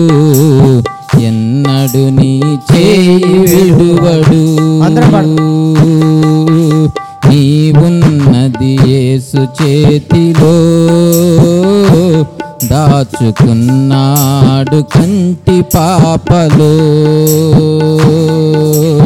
మనమున్నది యేసు చేతిలో. దాచుకున్నాడు కంటి పాపలు. వ్యాధి బాధలు సాతాను శక్తులు నీ ముందర నిలువజాలవు వ్యాధి బాధలు సాతాను శక్తులు నీ ముందర నిలువజాలవు అంధకార శక్తులు వైరి మోకలు. అంధకార శక్తులు వైరి మోకలు. కదలి వచ్చి కలత పెట్టవు. కదలి వచ్చి కలత పెట్టవు. నీవున్నది యేసు చేతిలో. దాచుకున్నాడు కంటి పాపలో. మనమున్నది యేసు చేతిలో. దాచుకున్నాడు కంటి పాపలో. హింసలైనను పలు హింసలైనను క్రీస్తు నుండి వేరు చేయునా. నిందలైనను పలు హింసలైనను క్రీస్తు నుండి వేరు చేయునా. నిన్ను కాపాడువాడు కునుకు తీయడు. నిన్ను కాపాడువాడు కునుకు తీయడు ఎన్నడు నీ చేయి విడువడు. ఎన్నడు నీ చేయి విడువడు. నీవున్నది యేసు చేతిలో దాచుకున్నాడు కంటి పాపలో. మనమున్నది యేసు చేతిలో. దాచుకున్నాడు కంటి పాపలో. కన్న తల్లి మరచిన నిన్ను మరువడు. ఎన్నడు నీ చేయి విడువడు. కన్న తల్లి మరచిన నిన్ను మరువడు. ఎన్నడు నీ చేయి విడువడు. నీవున్నది యేసు చేతిలో దాచుకున్నాడు కంటి పాపలు. మనమున్నది యేసు చేతిలో దాచుకున్నాడు కంటి పాపలు. తెలుయా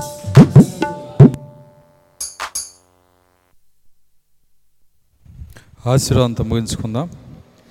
మన ప్రభు అయిన యేసుక్రీస్తు వారి కృప ప్రేమ సమాధానము ఇక్కడ కూడిన వాక్య వధువుకు భూమి మీద ఆయన వాక్య వధువుకు సదాకాలంతో నడిపించిన గాక. ఆమె అందరం దేవుని స్థుతించుదాం. హల్లెలూయా! హల్లెలూయా! హల్లెలూయా! అందరికి వందనాలు. God bless you all.